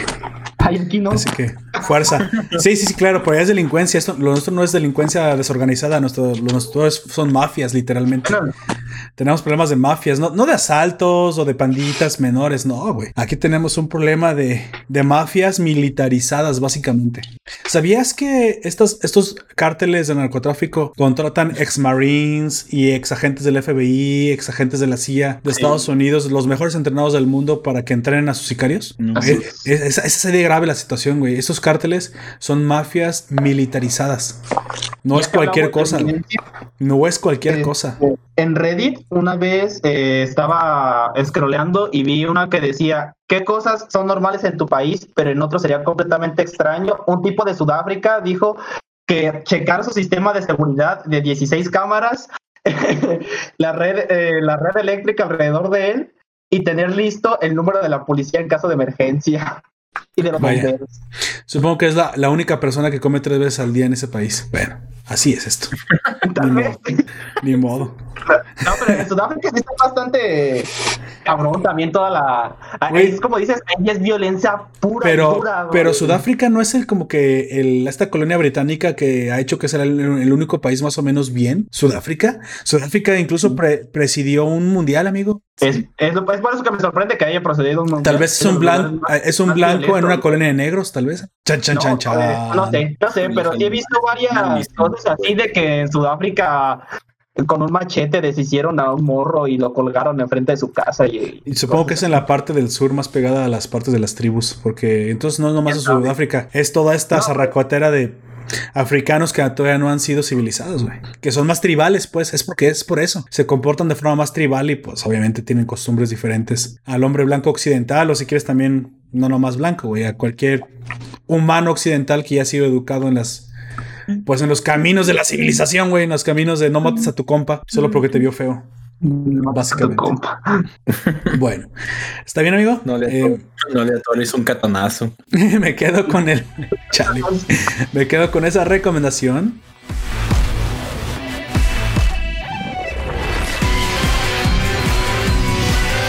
Y por último, para cerrar con broche de oro, nuestro invitado de, de donde se ve la Cruz del Sur, allá cerca de Santiago. No, no es cierto, no es cierto de Santiago. Desde el desierto de Atacama. Atacama, perdón, Atacama. desierto de Atacama, Don Comics. Dígame, su última recomendación para cerrar este podcast. Un libro. Eh... ¡Qué culto, Don Comics! Por fin trayendo algo de cultura a esta panda de simios y letrados. Es donde vienen las películas antes que hagan las películas. ¿Qué es un libro? ¿Es eso que no es una película? ¿Que sirve para limpiarse en, situaciones de, que te pierdas en el bosque? Para limpiarse, guácala. La protagonista de ese, de ese anime que acabamos de reseñar.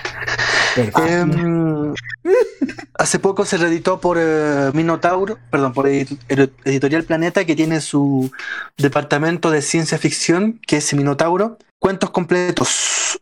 Son cinco tomos de cuentos completos del autor Philip K. Dick. Philip, Philip K. Dick. Dicen que es hay un dicho por ahí que es el mejor autor de ciencia ficción de todos los planetas. Lo segundo, me gustó mucho. Mm, de todos los planetas. Bueno, el autor de Sueñan los androides con ovejas electrónicas, El hombre en el castillo, Esperando el año pasado, La pistola de rayos, Fluye las, mis lágrimas, dijo el policía, eh, Tiempo de Marte, entre otros. Varios de esos son películas o series. Y em, este recopilatorio, este tomo uno de cuentos completos, recopila la primera etapa del autor, de Philip K. Dick, que va desde 1951 a 1952. Como decíamos, son cinco tomos. Eh, la ciencia ficción me parece que al revés de otras em, géneros literarios o, subgéneros literarios. ¿eh? Ah, sí. sí, Nada, nada. Continúa, continúa. Eh, es el, por ejemplo, en el no, no existe el One Hit Wonder. Eh, cuando uno piensa, no sé, pues las novelas de Humberto Eco, después del nombre de la rosa, ninguna de sus novelas logró el éxito que tuvo el nombre de la rosa. Agua como chocolate también es otro caso. Las novelas posteriores fueron de peor calidad. Hay autores o autoras que logran mantener cierto nivel, como por ejemplo Isabel Allende, que quizás no es, no es tan brillante lo que hace, pero lo que generalmente su nivel es bueno y logra vender. De hecho, van a hacer una serie de Inés del Alma Mía basada en una novela de Isabel Allende por Netflix. J.K. Rowling es otro ejemplo, ¿eh? aunque, aunque este, sean varios libros de Harry Potter, el One Hit Wonder es Harry Potter. Aunque, en el caso de J.K. Rowling también me parece que los dos, los tres primeros libros tenían un nivel y después empezó a colgarse nomás de, del nombre Harry Potter. no se decirle, yo solamente vi las películas. Creo que también las películas. Yo solamente leí el eh. último libro, pero no, no, no sabría comparar con la calidad de los otros porque solo leí el último libro. porque no sería la película y me desesperé, básicamente. Pero continuemos.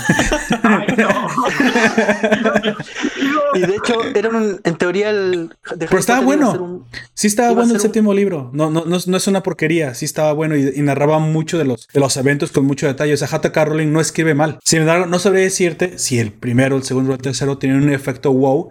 Yo creo que lo que se refiere a Don Comics es que si tú lees el primero, el segundo y el tercero, tiene cosas muy nuevas, novedosas que te sorprenden. Tiene un efecto de impresión, el efecto wow que dicen los gringos. Sin embargo, el séptimo libro cierra muchos cabos. No tiene cosas nuevas. De hecho, bueno, sí tiene cosas nuevas, que es el hecho de que te una que las reliquias de la muerte, la capa de Harry Potter, la piedra de la, de la inmortalidad y la piedra filosofal y, la varita invencible te las una cerrando un montón de, brechas que dejó abiertas nuestros libros. No tiene efecto wow, fuera de que te una perfectamente estas, estas piezas, porque cierra la historia. La, donde se construye es en la primera mitad de la saga, que es del 1 al. De hecho, hasta el 4, yo diría. Si no le gustó tanto el 4 de Don Comics, ya nos dirá sus razones. Pero acuérdate que el 4 es la inflexión. ¿Dónde revive Voldemort? Spoiler para quien no sepa qué es Harry Potter, que vive debajo de una piedra. En el 4 revive Voldemort. En el 4 matan a, a, Edward. No se llama Edward. Ah, es un, al vampiro, pues. No es cierto. ¿Cómo se llama? Es que no sé cómo se llama, güey. Yo siempre le digo el vampiro. Ah, Cedric. Cedric. Lo sé porque ayer les mandé un meme de eso. Y, y están Cedric y Harry y el vato muerto y la banda así. Y es Edward Cullen en, en, este, en la de los vampiros que brillan, ¿sí? Pero precisamente ahí es la inflexión. Del 5, el 6 y el 7 cierra. Comienza a cerrar, a cerrar, a cerrar, a cerrar JK Rowling. Que la mera verdad sí está bueno. El, séptimo cierra un montón de dudas, un montón de cosas que dejó abiertas en los demás libros. Pero pues muy probablemente ya no tienen ese efecto. Por eso dice Don Comics que sí, pues donde se construye la, historia. es nuevo, güey. El callejón dragón es nuevo, los dragones son nuevos. La inclusión de los, de los mortífagos es nuevo en el 4, pues no los conocías antes. Pero bueno, Sigamos Don Comics, entonces eh, me comentaba que no es un One Hit Wonder, que este, este autor tiene eh, muchos cuentos pequeños. Como te digo, en eh, ciencia ficción, generalmente, porque también hay excepciones, pienso en, por ejemplo, Doom de mm, en que son Doom 1, Doom 2 o Doom 3. Siete, por eso son 6, 7 libros de Doom. Y el. Yo no alcanzo a leer todo. Ah, chinga, yo los jugué. El bueno, el bueno es el primero. Y después baja mucho la calidad y empieza. Cuando hablo de cómics me siento como, como analfabeta, a remasticar el. No sabía que eran libros. La de Frank Herbert. Sí, sí, sí. sí. Pero, ¿son, los que están basados en los videojuegos de Doom o estoy diciendo una barbaridad? Es, es otra clase de Doom. Ese es Doom, ese es Dune. Dune. Ah, Dune, o sea, la Duna. Sí, ya, ya la entendí. Duna. The Dune. es que es The Dune. es que se escuchó Doom. No, Dune. No crees que tampoco es demasiado buena esta calidad de audio, así que escuché Doom y yo me quedé pensando en los demonios. Y dije, en el 1, en el 2, en el 3, en el Eternal. El Eternal está muy bueno. Qué bueno que le gustó a Don Comics.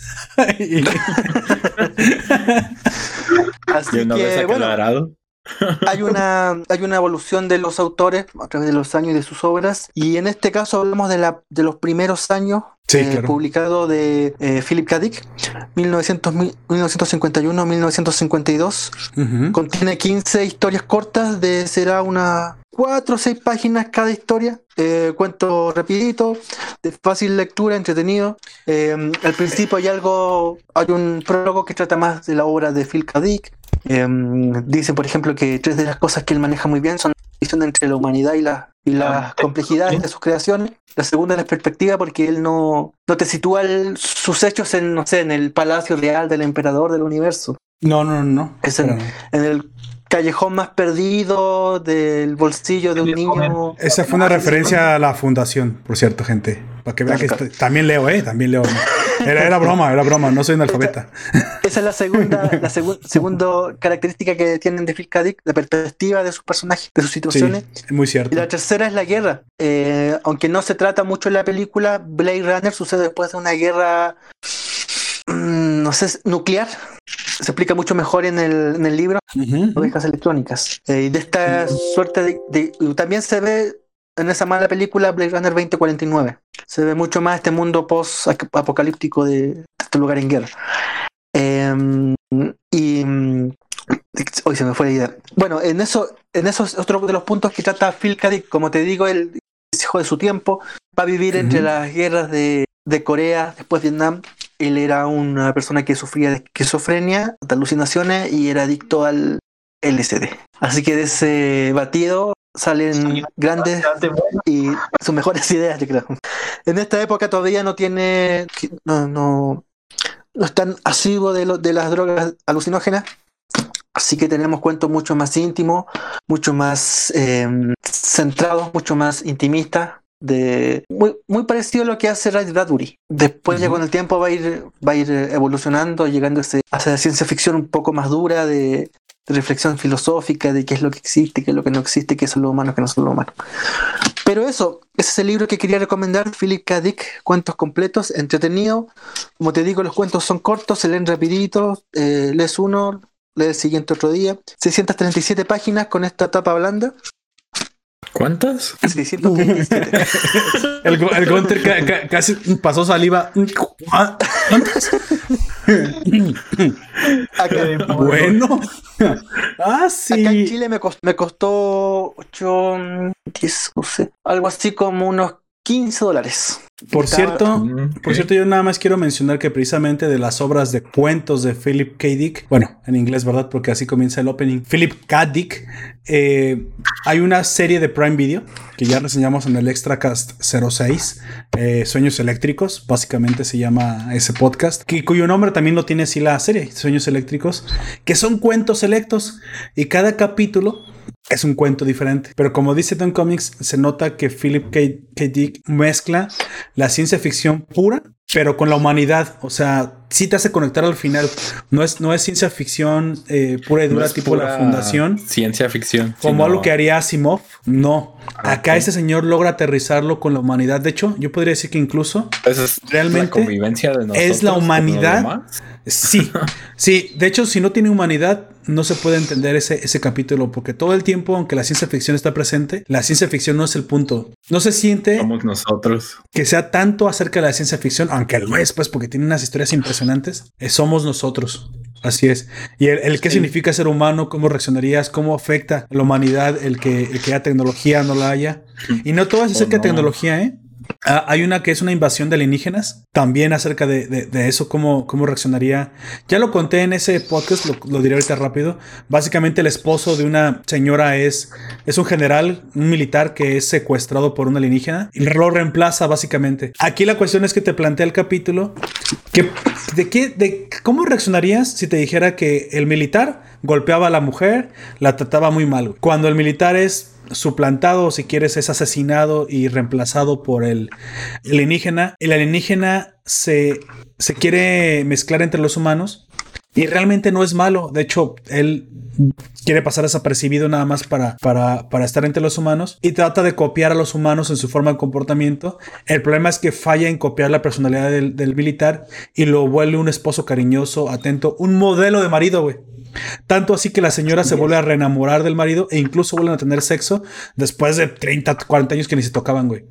En algún momento, él no hace nada, güey, no es malo. El, el alienígena no es malo. No quieren invadir, no quiere hacer nada, él nomás quiere vivir, güey, básicamente.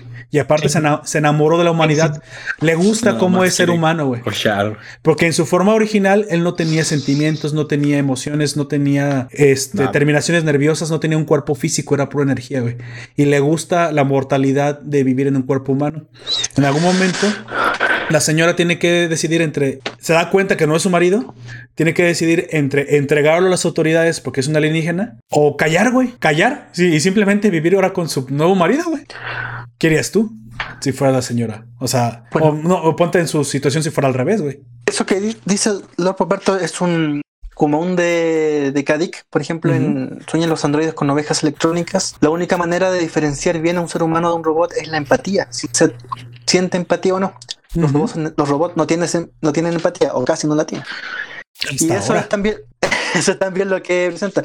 Aparte, en Amazon Prime está um, Blade Runner y El hombre en el castillo, que me parece que ya está por terminar o terminó. Oh, The Man in the High Castle, ¿no? sí, en otro libro de. Pero esa no es la de los nazis. Ah, no sabía que estaba basado en una historia de Philip K. Sí, esa es un, que se llama El hombre en el castillo. Es una ucronía eh, según la cual los nazis ganan la Segunda Mundial y dividen eh, Estados Unidos en tres, muy parecido. ¿Te acuerdas cómo vimos a Orman Logan? Sí, eh, de hecho es un Isekai. sí.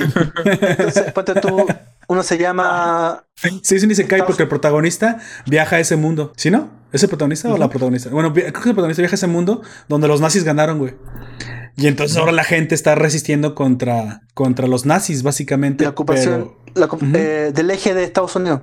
Por ejemplo, está los eh, Estados Unidos de Japón. Los tipos practican el bushido. Toda la tradición japonesa se va al, Pacífico norteamericano. En el Atlántico están los nazis con una estética de los años 60, pero como Sí, es que se reparten la mitad del país, la mitad de Estados Unidos se la queda Japón, porque es el ganador de la guerra. ¿Esta es una serie? Es una serie que está en Prime Video. Se llama The Man in the High Castle, o traducida eh, literal, ah. literal, más sería el, el hombre en el castillo alto. En el castillo. el, gran castillo, así es. Bueno, esta la escribió Phil K. Dick. no sabía que era de, de esta novela también hay un retruécano porque aparece publicado en este mundo dominado por en que los nazis ganan la guerra o el eje gana la guerra. Aparece un libro que trata sobre una, una ucronía en que la guerra lo ganan los aliados y le pega otra vuelta también ahí al argumento. Este libro de Phil K. Dick eh, lo escribió, no sé si ubican ustedes el Ching, estas monedas eh, japonesas. Eh, ya. No, China, China, China, perdón. Sí, que tiene un agujero adentro, ¿no? Un bujero. Sí. Entonces, escribía eh, conclusiones finales posibles y lanzaba las monedas. Las monedas decidían cuál iba a ser el final del. Ah, la madre. El, final. Qué, buen método. Y parece que. Con razón parecen tan random los finales. Sí. Y por eso parece que algo le chuntaron las monedas. Así pasó con Blade, Runner. Blade Runner estuvo a punto de no, no ser producida. Eh, Philip K. Dick eh, tuvo un conflicto con Ridley Scott y lo amenazó de que le iba a demandar y le en 1982. Vaya, vaya. Ah, a la semana siguiente Philip K. Dick se había muerto y Blade Runner pudo salir, si no, no existe la película. ¿Mataron a Philip K. Dick? Murió. No, se murió el de, bueno, no, sé bien, no me acuerdo bien si fueron sobre dos, fue de todo, un poco, pero ya murió. Vaya, se murió pegó un viajezote con el LSD. Murió, Se pegó el viaje definitivo, se fue a, y se, a otro y se cae, güey. esa, es la, esa es la película más famosa de, y, quizás por lejos la mejor, porque hay otra, por ejemplo, que protagoniza Arnold Schwarzenegger. Y no me acuerdo cómo se llama esa película donde aparece la famosa. Vengador del futuro. De, las, Sí. De las tres, de las tres tetas. ¿Se acuerdan? Sí. Entonces, creo que se llama Vengador del Futuro en español, ¿eh? Pero no me acuerdo bien el nombre en inglés. el, personaje se llama Brido o algo así, Brido. Sí. Brido. Esa, esa película, yo creo que eligió mal el giro porque se fue hacia la acción y tendría que. Fíjate que este tipo un día eh, despierta y se da cuenta de que todo lo que él recordaba de lo que era no, realmente no lo es. Y todo el mundo le niega lo que sus recuerdos. Sí, sí, sí, exactamente. Pero la película se desvía hacia la acción, cosa que no tiene mucho sentido. Pero si hubiera quizás se toma de eso, hubiera sido una mucho mejor. Es que estaban explotando la figura de Arnold Schwarzenegger, recuerdo en cómics, pues que era la era básicamente la cara de la acción gringa después de pues, Terminator. no podías desperdiciar los músculos de Schwarzenegger, que no deberían haber sido baratos en aquel entonces. Era la roca de aquel entonces, digamos. Sí. Y mm, bueno, ahí están esas películas. Como les digo, he recomendado el libro Philip K. Dick, Cuentos Completos. La primera etapa del autor, con cuentos más íntimos. Ya saben, solo 600 páginas ligeritas, ligeritas para los. Una sentada, señores. 670. Bueno, claro, esto como todo. Pero lo, lo, bueno es que son cuentos separados. mejor piénsenlo así. Es una recopilación de varios libros. Y se pueden leer un libro un día. Páginas. Una semana un libro se esperan en el mes, les se leen un cuento y ya. Son varios cuentos. De hecho, no es todo libro la, misma historia. Como, como te digo, muy distintos, muy distintos. Este es el primer tomo de cinco que recopila los cuentos completos. Bueno. ¿Sueñan los androides con ovejas eléctricas? La respuesta es... son, solamente los cuentos. Ah, los puros cuentos. Claro, las novelas, las novelas largas están publicadas también por mi notado. Sueñan los, androides la de los androides sueñan con ovejas eléctricas es, es, una historia más larga. Es una novela así en sí, sí es una ah, novela. Es una novela completa. bueno, Pensé que, era como una historia aparte. bueno, no, es, es una novela más larga. Hay que ver la, la película, hace hartos guiños a la, novela que cuando uno no lee no entiende. O sea, o, pasan de largo. Pero la película hace muchos, muchos guiños. Por ejemplo, esa imagen del búho que aparece por ahí está haciendo un guiño también al, a la fábrica de la, de la, de la novela. Pero como te digo, si yo pudiera recomendar Blade Runner antes que el libro y las demás, mejor el libro que y, y, miren, si no se quieren aventar 600 páginas ahorita, pueden ver la serie, porque la serie es básicamente lo mismo que el libro, pero en, en, serie. Es la recopilación en una serie de varios cuentos llevados a la pantalla grande. Eso sí, con una calidad que parecen películas. En el que yo te dije del marido que golpea a la esposa, el marido es el papá de Malcolm, que nunca recuerdo el nombre del señor, y siempre voy a decir el papá de Malcolm, pero ese es el gran autor. Sí, el protagonista de esta serie de las drogas, de Breaking Bad. ¿Cómo dices que se llamaba en Breaking Bad? Walter White. Eh, Walter White, así es. Exactamente. Ahí es él, de hecho. Lo cual ves la gran calidad del actor y por eso creo que eligieron ese actor para ese, ese, episodio. Porque en una parte tiene que ser un desgraciado. con un paralelismo. Y después es una persona completamente diferente y se la tienes que creer. Y para eso tiene que ser un actor, pues que tiene calidad actoral, güey. Él mismo también era productor de Malcolm. Sí. A la madre, qué curioso. Se volvió un actor de culto este. Oh, es un gran actor. ¿eh? Es un gran actor. La mera verdad. De hecho, creo que se ha vuelto ya garantía de lo que vayas a ver con él, te va a gustar. Su actuación es sublime. Y bueno, te digo, esa serie tiene todos los capítulos, ninguno se parece a otro y es lo que a mí me sorprende. Sí, sí, la ciencia ficción está presente, pero no te recicla las ideas, güey. se inventa cosas completamente nuevas. O sea, lo único que recicla es que la inteligencia artificial puede estar en varios sabores, güey. Pero se ven tan diferentes cada uno de otros. ¿Sabes cómo se siente? Como la Animatrix, güey. Pero la Animatrix fue hecho por diferentes personas, por eso cada capítulo de la Animatrix se siente diferente. No, aquí es una sola persona en la que se inventa varios varios capítulos y no cae en tentación de repetir o reciclar alguna de las de las tramas, o al menos yo creo que así las seleccionaron para la serie. Pero lo que tú veas en esa serie es lo mismo que vas a encontrar en este libro, muy probablemente de cuentos selectos de Philip K. Dick. Súper recomendable, para mí una de las mejores, mejores series que están en, Prime Video. Y bueno, eh, yo creo que eh, acabamos con eso todas las recomendaciones. ¿Algo más de cómics? Un último comentario que quiere decir acerca de esta obra, sino para leer un poco de los comentarios que nos dejaron en los podcasts anteriores los siguientes. Bueno, como te digo, a mí me costó aquí 12 dólares. Me parece que en. Claro, dos, no más. 8, como unos 15 dólares. Probablemente esto en México está mucho más barato. Yo creo que está borrando los 10 dólares. ah, sí, sí nos contó que aquí tenemos este, la ventaja de que todo sale más barato, pero igual aún así no leemos. nos resistimos. Nos resistimos a leer. Tienen, tienen el fondo de ah. cultura económica. Vamos a la, vamos a la. Sí, pero solamente tiene puras obras de escritas de, de, autores de la Revolución Rusa, yo creo. No creo que sirve tanto el Fondo de Cultura Económica, sinceramente. Y menos ahora que lo preside Paco Taibo, que cambió la historia y todo tiene que ver con socialismo. Y yo sé que es uno de sus grandes autores Don Comics, pero curiosamente, le voy a decir algo. Ayer Ayer, ayer, ayer, ayer, no hoy, no antier, ayer vi un documental que está en Prime Video y yo se lo recomiendo. Ahí sale Paco Taibo, de la Revolución Mexicana. Y lamentablemente en las intervenciones de Paco Taibo, todo el tiempo habla de los insurgentes endiosando la figura de la lucha social en lugar del reclamo social que era para ese entonces contra Porfirio Díaz. Sinceramente me parecen un poco lamentables, pero también puedo estar cargado ideológicamente contra él. ¿eh? No, no soy completamente imparcial, pero me parece que, que, da mal sus intervenciones por tratar de meter el comunismo como la excusa con, constante en todas sus intervenciones, cuando realmente la revolución en un principio fue simplemente para establecer un derecho a voto. Madero jamás fue comunista ni socialista, de hecho era un era un, empresario de élite que simplemente luchó para que no hubiera guerra y se hubiera transición de voto. Lo logra, lo matan y muy poca gente sabe que realmente la revolución no, no empieza con Madero. La revolución empieza verdaderamente, el baño de sangre comienza después del asesinato de Madero, porque básicamente habías matado a un presidente votado por el 90% de los mexicanos. O sea, mataste al que sí querían. Al que sí querían. y entonces la, verdadera insurgencia comienza con la, revuelta armada de Zapata, la revuelta armada de Villa y la revuelta armada de uno, del hombre que realmente comienza la revolución, que es el gobernador de Coahuila, eh, este, Venustiano Carranza. Él es el autor verdaderamente de la, de la verdadera revolución. Eh, lo que hizo Madero fue una revolución pacífica. Y muchas de las intervenciones de Pacotaibo yo las encuentro lamentables, pero esa es mi opinión y no, no, no, tampoco es mi idea entrar en controversia. Ya sabe, lo más respetuoso que puedo hablar acerca de eso, porque yo sé que es su autor. Pero véala, véala no, no porque quiera aprender de la historia, no, la historia mexicana es lamentablemente muchos balazos y mucha sangre todo el tiempo. Eso es lo que es la historia mexicana. Causas y motivos poco extraños. Exactamente.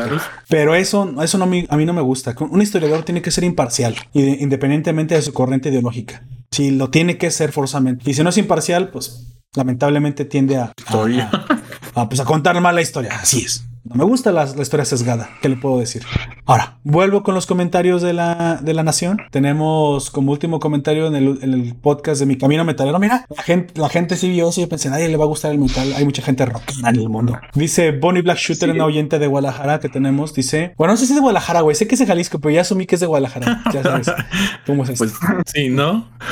Hola. Los de Jalisco son de Guadalajara. Nos, nos, saluda a todos. Hola, Poperto y miembros clásicos de la nación. Dice, me gustaría relatar cómo comenzó mi camino metalero? ¡Ah, la madre! Bueno, se los voy a resumir porque nos puso aquí un. Toda, toda la historia, toda la vida de cómo comenzó, pues literalmente su camino metalero. Dice: Relataré la historia de mi vida. Ah, bueno, creo que eso deja más claro porque es tan grande. Así que solo diré, o demasiado, o demasiado pequeño, digo, porque si es tu vida, esto tendría que tener un chingo de páginas. Pero bueno, creo que lo trataste de resumir y se te agradece eso. Así que solo diré que relataré. Ah, perdón, es que se repitió eso. De repente Evox repite las palabras. Ok, comenzó cuando ya tenía 18 años, ya sabes, ya, ya era cancha oficial. Entonces, perdón, perdón, digo, ya podía votar. Así que ya podía tomar también alcohol. Estaba escuchando banda Tapatía, ya sabes. Sí, debe ser de Guadalajara. Ella es una. sí, una, banda llamada Disidente. ¿Ustedes han escuchado Disidente? sí, muy buenas. Ok, ahí lo tienes. En una estación de AM Bonnie Black Shooter, yo no sé ni siquiera cómo, cómo, cómo encuentras una estación en AM. Es, algo extraño. basándome, o sea, ya no, güey, ya no, ya ni siquiera traen AM los radios, güey, traen pura FM. ¿Sí, traen AM? Sí. Ah, por Dios, perdóname, es que ya no, ya no escucho radio hace años. Y producimos radio nosotros, ¿no? Pero bueno, está bien. no, pero ya después de un tiempo. Sí, ya después de un tiempo se dejó de producir tanto en AM, pero aún hay. De hecho, es una tecnología superior de alcance. Lamentablemente, en su calidad, pues no es tan buena. Es para otras cosas. Pero bueno, basándome en mi poca experiencia en conciertos y en los promocionales de la radio que escucho comúnmente, Máxima, la única que toca rock con todos sus géneros y subgéneros, ah, ahí tienes por qué estaba en la M. Los lugares más comunes donde se hacían las tocadas son, eran teatro, estudio, cabaret, eh, calle 3, stage, calle 2 y eventualmente el Teatro Diana. Lugares en Guadalajara donde se toca rock, rock, por ser. Además, hay muchos bares en la famosa avenida Chapultepec, lo cual lo puedo constatar porque sí tiene muchos bares esa avenida. Y en general, en toda la ciudad donde el ambiente musical de rock es rock e incluso tienen a las bandas en vivo. Ok, suena el, paraíso para nuestro amigo Dead Wolf. Un clásico. Digamos que aquí hace un tiempo también así era similar. Ya había, varios lugares en Sí, entonces. Faltó ah, audiencia, ¿no? Creo que, no, le, tocó tanto. no, sé si llegó a ir alguna vez, pero yo siempre estaba ahí. él, él dice que no sale de su casa, así que supongo que no. No. Lamentablemente. Eh, pero yo sí, casi siempre estaba ahí en los, yo no soy los barecillos y escuchando pues, la música en vivo y echando en el, cosas así. ¿Usted ya tiene toquines en vivo, Don Comics? Cuéntenos un poco si también la banda de rock en vivo es allá una, una constante o no lo es. Em, bueno, hablamos todo el tiempo pre-pandemia, porque lo tengo en cuarentena. Ah, claro, claro, ahorita pues obviamente. Obviamente. Generalmente en, primavera, bueno, primavera aquí va desde mm, octubre a. No, miento, septiembre a, a diciembre. Vienen bandas, venían bandas argentinas, venían bandas. No, no digamos que. que pienso en La Serena? No digamos que son bandas de ultra conocidas, pero son bandas conocidas de circuito y venir a tocar a un lugar que se llamaba La Bombonera. Me parece que tuvo un problema de pagos, La Bombonera, un problema de pagos La Bombonera y cerró. Desde ese tiempo el cochino dinero. Bandas... ¿Mm? El cochino dinero. No, no vinieron bandas y lo que se hace o se hacía era se hacen fiestas de la cerveza, me imagino que también hay y ahí toca banda en vivo una o dos canciones, pero así conciertos de una sola ah, banda grande ya, ya, ya. No. Mm, por lo menos La Serena. Santiago es otra realidad, pero La Serena. Recuerdo que hubo incluso bandas de Chile y de Argentina que vinieron a, tocar, eran así como pues, llamaríamos muy indie, pero incluso vinieron desde allá hasta, hasta, aquí, en nuestro pequeño lugar a tocar. Era no, es tan pequeño, eh. o sea, no, no diré nombres, pero nuestra ciudad no es tan pequeña, es la segunda más importante de la provincia. Pero pues es así como de, ah, no es aunque no, es común. Como que no es común, gente de tantos lugares tocando aquí específicamente a eso. Sí, claro. Es que yo veo en donde vivimos, eh, justo en el punto en el que deja de ser un pueblo y empieza a ser una ciudad. Está en ese, en ese mismo límite todavía. Fíjate que con toda la población que se ha añadido últimamente por el, por el crecimiento económico que hemos tenido, porque lo hemos tenido, yo no diría que está en ese punto. Yo creo que ese punto lo rebasamos hace tiempo. Es que, en serio, hay demasiada población, güey. O sea, para allá donde tú vives, Aujak, eso es una ciudad entera, cabrón. Hay una ciudad adentro, una ciudad de donde tú vives es. Pero sí. el problema de ello creo que es eh, la cultura que tenemos, Tenemos eh, distintos roces de cultura entre nosotros mismos y no todos concordamos. Apagó, amigo, putazos. El que salga victorioso es el que se impone. Y, eso siempre va a ser la forma más, más eficiente de hacerlo. Me imagino que en México las bandas hacen giras de costa a costa. ¿Serán cuántos recitales en México? ¿100, sí. ¿Cuántos qué, perdón? Me imagino que en México hay mm, hacen gira las bandas de costa a costa, de Pacífico Atlántico. Ah, claro que sí, sí, sí, como 30 ciudades importantes.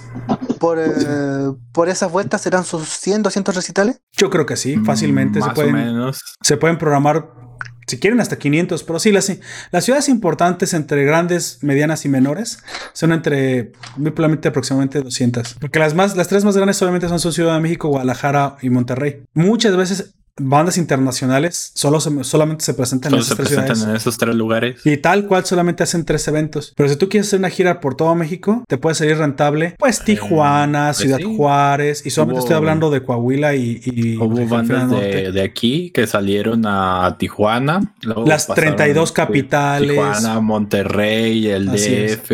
¿Qué te, qué te gusta cada eh, estado tenga al menos unas cinco ciudades importantes donde pueda ser rentable presentarse? Y son 30 provincias, así que estamos estamos hablando de, pues sí, 150 al menos ciudades rentables donde te puedas presentar. Sí, pues ya era más como de las que pudieran sacar ellos como con algún organizador o así. Que los llevaran y ya pues ellos se transportaban hasta ahí o pagaban algún costo de viáticos pero pues ya era como de una vez estés aquí, tocas y donde te puedas quedar o donde te quieras quedar, ya es asunto tuyo. Específicamente aquí donde vivimos, si es muy así, si viene una banda de otro estado o algo así, es como de, entonces te, podemos bajar el viaje, ya aquí, ya es tu pedo, como no? Ya te, quedas en la calle si quieres. Pero fíjate que afortunadamente aquí donde nosotros vivimos no, no es caro el hospedaje, así que pues se pueden quedar hasta en el parque, yo creo. Puedes eh, echar madre todo el día un hotel de, de tres, bueno, que ya en el hotel existen, pues puro Airbnb. Eh, pero más o menos un hotel, eh, ¿como cuántos dólares la noche? 20. ¿20 dólares? Mm, nada, bueno. 15. bueno, si te quieres quedar en un hostal como Gunter, pues 15. Por un hotel, 20. No, pero hay hoteles buenos aquí de desde 300, 400 pesos la noche. Son como pues sí, los 20. Por eso digo 20 para dar un promedio también. Ajá. Sí, más o menos 20, sí. 20, 20, 20. Para quedar una media.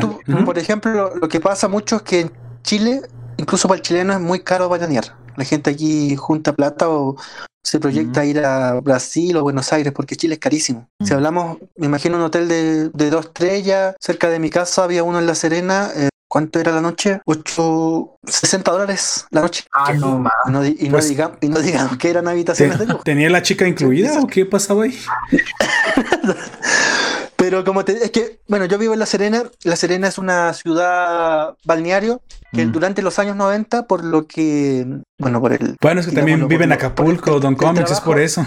¿Cómo? es que usted vive en una, en una ciudad pues de visita, de, o sea, turística. Tal vez es por eso, ¿no? La nuestra no es tan turística, es por eso que es más normal. No, pero es que, es que sabes que también, al ser la hotelería tan cara, sabes que hace un par de meses, este año, se han cerrado, pero el 70% de los hoteles, porque Airbnb se los comió. A todos, a todos, a todos. Y el centro es cada día más desolado con un hotel cerrado nuevo, porque es un lugar que al final nunca se recupera. Nadie, no, en, en el, la infraestructura de un hotel es difícil poner otro, otro comercio, salvo que sea una, un prostíbulo, no poner otro tipo de comercio es muy complicado. Puedes rentar departamentos. Bueno, puedes también poner una, una posada para rentar departamentos, pero pues ya sería cambiar el uso del. Termina siendo, una, digamos, la evolución de un hotel y sí. dejan agregar comillas porque es muy, muy Puede llegar a ser más rentable incluso, pero bueno, eso ya es. Es que sabes lo, bueno, como te digo, eh, durante los años 90, gracias al, vamos a ponerlo entre comillas, tratamiento económico de Carlos Menem en Argentina, eh, hizo par el dólar con el peso argentino. Para el argentino, no digamos que el argentino de la costa atlántica, sino el argentino del interior, como Mendoza, Jujuy, le era muy rentable y muy y era incluso más barato que Argentina venir de vacaciones a Chile, a La Serena, Viña del Mar. Sí, sí. Eh, gracias a eso se construyó, como te digo, me parece que una cantidad sobredimensionada de hoteles, hostales, residenciales en La Serena. Claro. Eso fue en los 90 después de los 2000 vino toda la crisis que sabemos de la Argentina. Y ese, y ese turismo nunca se llama Krishner, amigo. Y el, y el, turista, el turista chileno, como te digo, no está. Si, si vaya a gastarte 70, si vaya a gastarte, no sé, 60 dólares por hotel, piensa gastarte a lo mejor en Buenos Aires o Brasil pues o, en Río. Va a decir mejor que mucho más, fuera. Claro, que es mucho más bonito, pero en La Serena no. Y eso ayudó a que, como te digo, muchos hoteles que hace mucho tiempo llevan casi desocupados, desocupados, empezaron a cerrar. Vaya, qué Y el precio, el gran, el gran pero al, al turismo nacional chileno, para los chilenos es el precio, porque es, como digo, muy caro. Y no hablamos del hotel. Claro. Súmale tú la, comida que también es carísima. Eh, los menús, menús sencillos de, no sé, la típica palta, palta reina, no sé si se conoce ya. Sí, es el aguacate, pero dulce. Pero no sé, imagínate tú, el primer plato es el repollo, una ensalada de repollo y el segundo algo de fideos con un poco de carne, tú por eso pagas fácil 7, 8 dólares. y eso hablamos de lo, más bajo de, de lo más bajo en plata, porque tú puedes, hay menús vas fácilmente de 20 dólares y la comida no. Y aquí pensando de que puedes con 150 pesos me traigo tres pozoles. Si estás aquí en el centro, por ejemplo, puedes comer. Eh, pero nosotros tenemos la comida muy barata, amigo. Pero muy barata. O sea, comes bien. ¿Sabes con qué deberíamos de comparar la ciudad de Don, Comics? Con Guadalajara, güey, donde nos escribe Bonnie Black Shooter. Porque sí es caro. Y 150 pesos sí es probable que te salga una, ensalada, ¿eh? Sí, sí es pues más. Cualquier cosa. Pero también el poder adquisitivo de Guadalajara es muchísimo más alto. También, o sea, pero. No, te digo, aquí comes eh, una rebanada de pizza bien servida y un refresco, más o menos. ¿Con salmonela gratis? con salmonela. Eh, no, ¿Con COVID? salmonela. Eh, Con COVID quizás. Pero. Con COVID, pero será bien servidas, pero el sabor dista un poco de. Ya no ¿Has probado las de Don Alfredo? Las de Don Alfredo. Ah, o sea, sí, pero Don Alfredo no son de la calle, amigo. Eso ya es, sí es un restaurante, no es restaurantoso. Pero valen 20 pesos. La rebanada vale 18 pesos. Sí, son, son medio tradicionales. ¿Un dólar? Sí, don Alfredo de las. Pero bueno, está bien. El caso es que sí es muy rico. Aquí una comida Don Comics, más lo por muy cara que te llegue a salir. Si quieres comer bien, o sea, en, la calle y todo eso, no te gastas realmente más de más de 10 dólares y comes, pero comes como rey, comes muy bien. Como rey. 10 dólares es muchísimo, mucho, muchísimo para comer. O sea, te los tienes que gastar a fuerzas. 30 centímetros eran 20, 30, 35 pesos. Es que es un bonito como de 30 centímetros. Gordo, gordo. una, una hora en el fogoncito vale 150 pesos, ¿eh? Más o menos. Y está súper bien servida, nada más sin bebida. Son 5 dólares. no, no, son 8 dólares. Son como 8, 8 7 dólares. Pero bueno, la cosa es que nosotros tenemos la comida muy barata. Si lo comparas con Guadalajara, más o menos se equipara, pero el problema es que la ciudad como nosotros es como donde vive Don Comics, güey. Y simplemente por ser medio turística, eso yo creo que lo que tiene que haber ahí es que se quedaron con la economía inflada y pues ahora tuvieron una, pues una deflación, güey, de, de, la actividad económica. No hay, pues, no hay nada, güey. Así bueno, eso suele pasar cuando la, me parece que también le pasó a Acapulco, cuando la, los centros urbanos, las ciudades, eh, se, se proyectan mucho en el turismo. Cualquier cambio en el turismo que te te baja, te quiere la ciudad completa. Y eso fue lo que pasó en La Serena. Nunca vaya, nunca vaya a Cancún y coman las zonas turísticas porque le va a salir un ojo a la cara, por cierto. ahí no come ni con 20 dólares. El problema de Cancún es después, cuando se oscurece, ahí es medio complicado. Ah, Sí, si te, si se te pierde, sí, pero ah, esto es igual que todo, igual que todo. De hecho, estuve viendo unos, fíjate, uno, se entera de por medio de los extranjeros. Vi un youtuber extranjero, un suizo, creo que es un suizo, que se fue a Cancún y como son europeos, pues son pobres, güey, y se van con lo poquito. No, no gastan realmente, los europeos son muy codos. Y entonces se quedaba en una zona más o menos popular, caminaba a la playa. Y entonces se llevaba en una bolsa, iba al mercado, al mercado, güey, de, plaza, de Playa del Carmen y comía ahí. Y veías que los únicos que comían en lugares caros eran los propios mexicanos, güey, porque nos gusta gastar a lo estúpido. Pero, gente, el europeo, güey, sobrevivía todos los días con 100, 200 pesos en del Carmen. Salud. O sea, pero también pues uno tiene que hacer los sacrificios y ya depende de qué tanto es tu, tu bolsillo. Yo sinceramente no me gusta, si puedo gastar, no me gusta estar buscando lugares baratos. Yo ahí en plena playa, si se puede comer ahí, como ahí, si me lo puedo dar, me lo puedo dar, porque también es una cuestión molesta de estar buscando siempre todo el tiempo dónde comer más barato. Pero ya ahora sí cuesta. De, camarones. Sí, porque no es tan fácil, sí hay que meterse más en la ciudad. ¿eh? ansias, esas cosas. camarones? ¿No te gustan los, los, camarones? Los mariscos en general, porque luego si están sucios o algo, cosas así. Ponle, mute a Gunter, por favor, de una vez ya. Sigamos. no, pero es por la, por la sanidad que tienen. Casi no me gustan los mariscos tampoco. Ok. Suelen a veces intoxicar muy fácil. Por eso sí, sí te puedes me da ansias de comerlos como en lugares así. Tiene que estar bien cuidado todo eso. No, tiene que tener mucha, mucho cuidado. Eso sí, los, los mariscos no son cosa de juego. Y a la gente que los prepare tiene que estar bien, bien, este, bien taimada en eso. Eso es lo que no me gusta porque pues, me, da cosa eso. pero su sabor Yo, sinceramente jamás me he intoxicado, pero tampoco nunca he comido en lugares tan dudosos. Supongo que también es donde vayas a buscar. Para llegar a ese extremo. Sí. Ok, continúo con, el comentario para terminar. Nos dice Bonnie Black Shooter. Entonces, después de que buscaba lugares de, música en vivo, recordemos que nos está narrando su, su, vida metalera. Él le tocó que en el Tianguis Cultural, un tianguis muy famoso en Guadalajara, hay una plaza llamada la Plaza Juárez. Aquí, este tianguis se instala cada sábado. Ya saben que un tianguis es comercios callejeros. como en el. cada día de la semana. Así es. Este ha sido un foro tanto para bandas locales como para bandas de otras provincias o estados que les llamamos aquí en México, que van iniciando su carrera musical de rock o rock alternativo. Bueno, para terminar su pequeña historia, nos dice que ah, a, en los, a través de los años se ha vuelto muy popular un rock un, un, festival en, Guadalajara llamado El Rock por la Vida. Este, En este festival tú puedes escuchar alrededor de entre 20 y 25 bandas locales, nacionales e incluso internacionales y todo completamente gratis, donde el ambiente es relajado y seguro Asisten incluso hasta familias enteras. Una recomendación de su parte, ya que es bastante, que ha ido varias veces y, le ha gustado mucho. Bueno, ah, nos habla de una banda que le gustó mucho, una banda que conoció, me imagino que en este, en, este lugar, que se llama Nunca Jamás, en este festival. Y ellos son una, una banda de rock agropecuario, lo que sea que eso signifique, donde conjugan el rock con la banda regional mexicana y que tiene un sonido peculiar y muy extraño, pero bastante bueno. Y dice, no la recomienda. Y pues bueno, su experiencia de haber ido hasta Rock por la Vida le trajo buenas, buenas experiencias como conocer esta banda peculiar. y hasta aquí su reporte. Es extraño que ellos tienen, honestamente. Pero es bueno. Agropecuario, no es agrometal como con. Agrometal. Es, es posible que sea la versión mexicana de eso. No, no, no. Yo creo, tiene, tiene, creo que sí, ¿eh?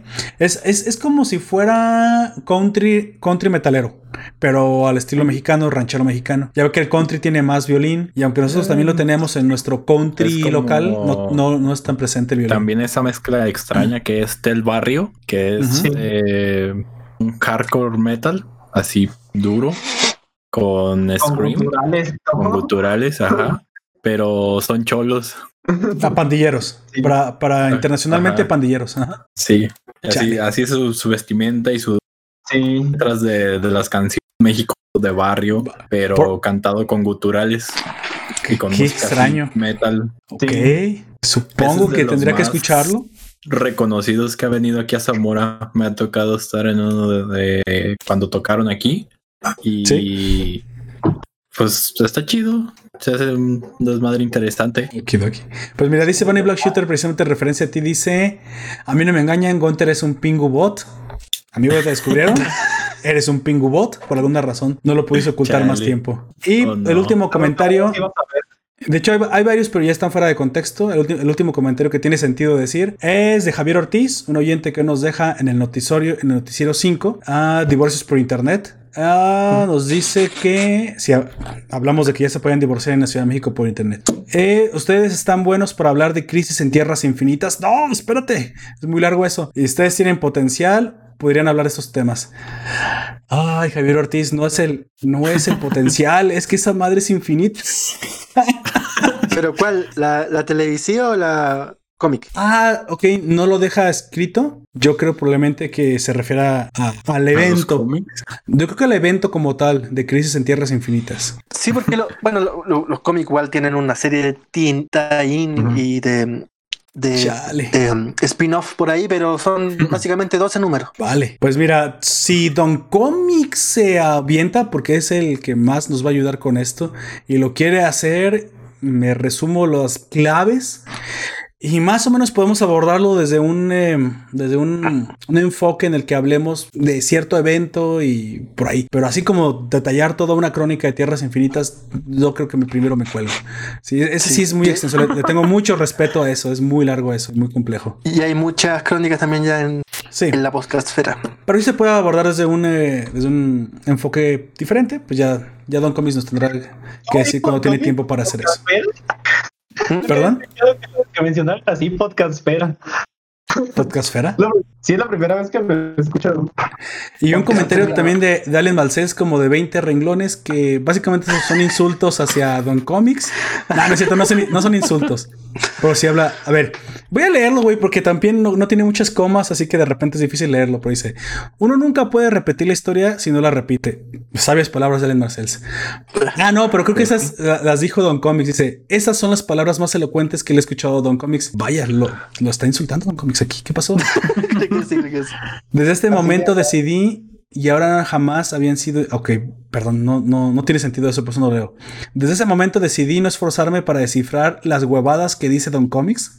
¡Wow! ¿Qué le hizo Don Comics? ¿Le bajó la novia? Con ese acento, con ese acento chileno huevón, esa mala señal y todas las caguamas que se traía encima. ¿Qué? Ya le dije Don Poperto que cuando quiera o tenga tiempo podemos hacer un podcast sin falta, pero en nuestro caso nunca podemos hablar mal de nadie si aún así lo merezca. Ah, es que para ser sinceros, Don Comics le tira mucha, mucha tirria a, este Allen Marcells por ser boliviano y pues ya, ya ves.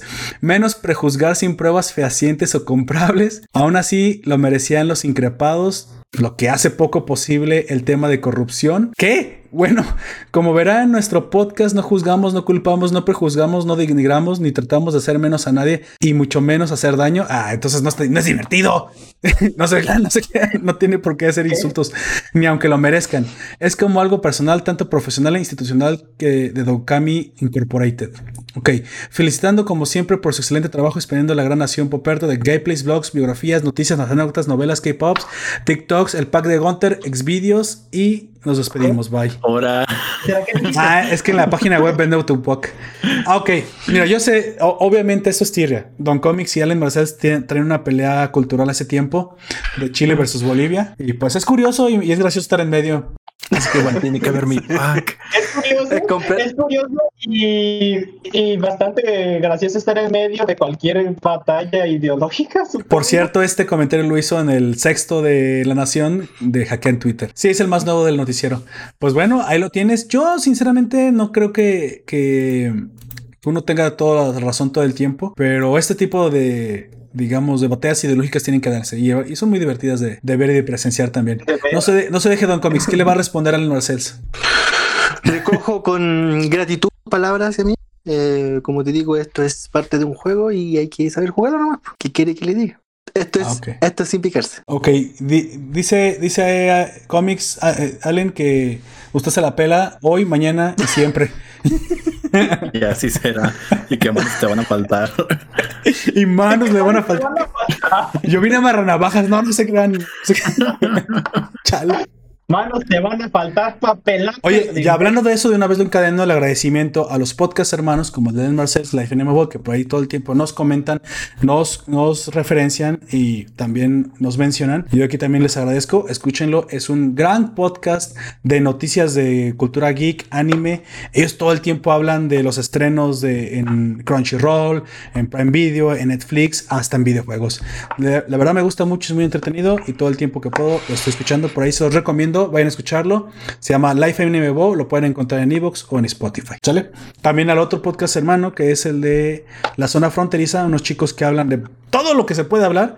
Tienen desde anime, la guerra, historia, grandes ensayos acerca de la cultura. Dos hermanos, Psychor y Sight. También se los recomiendo. Lo pueden encontrar en Evox y en Spotify como La Zona Fronteriza.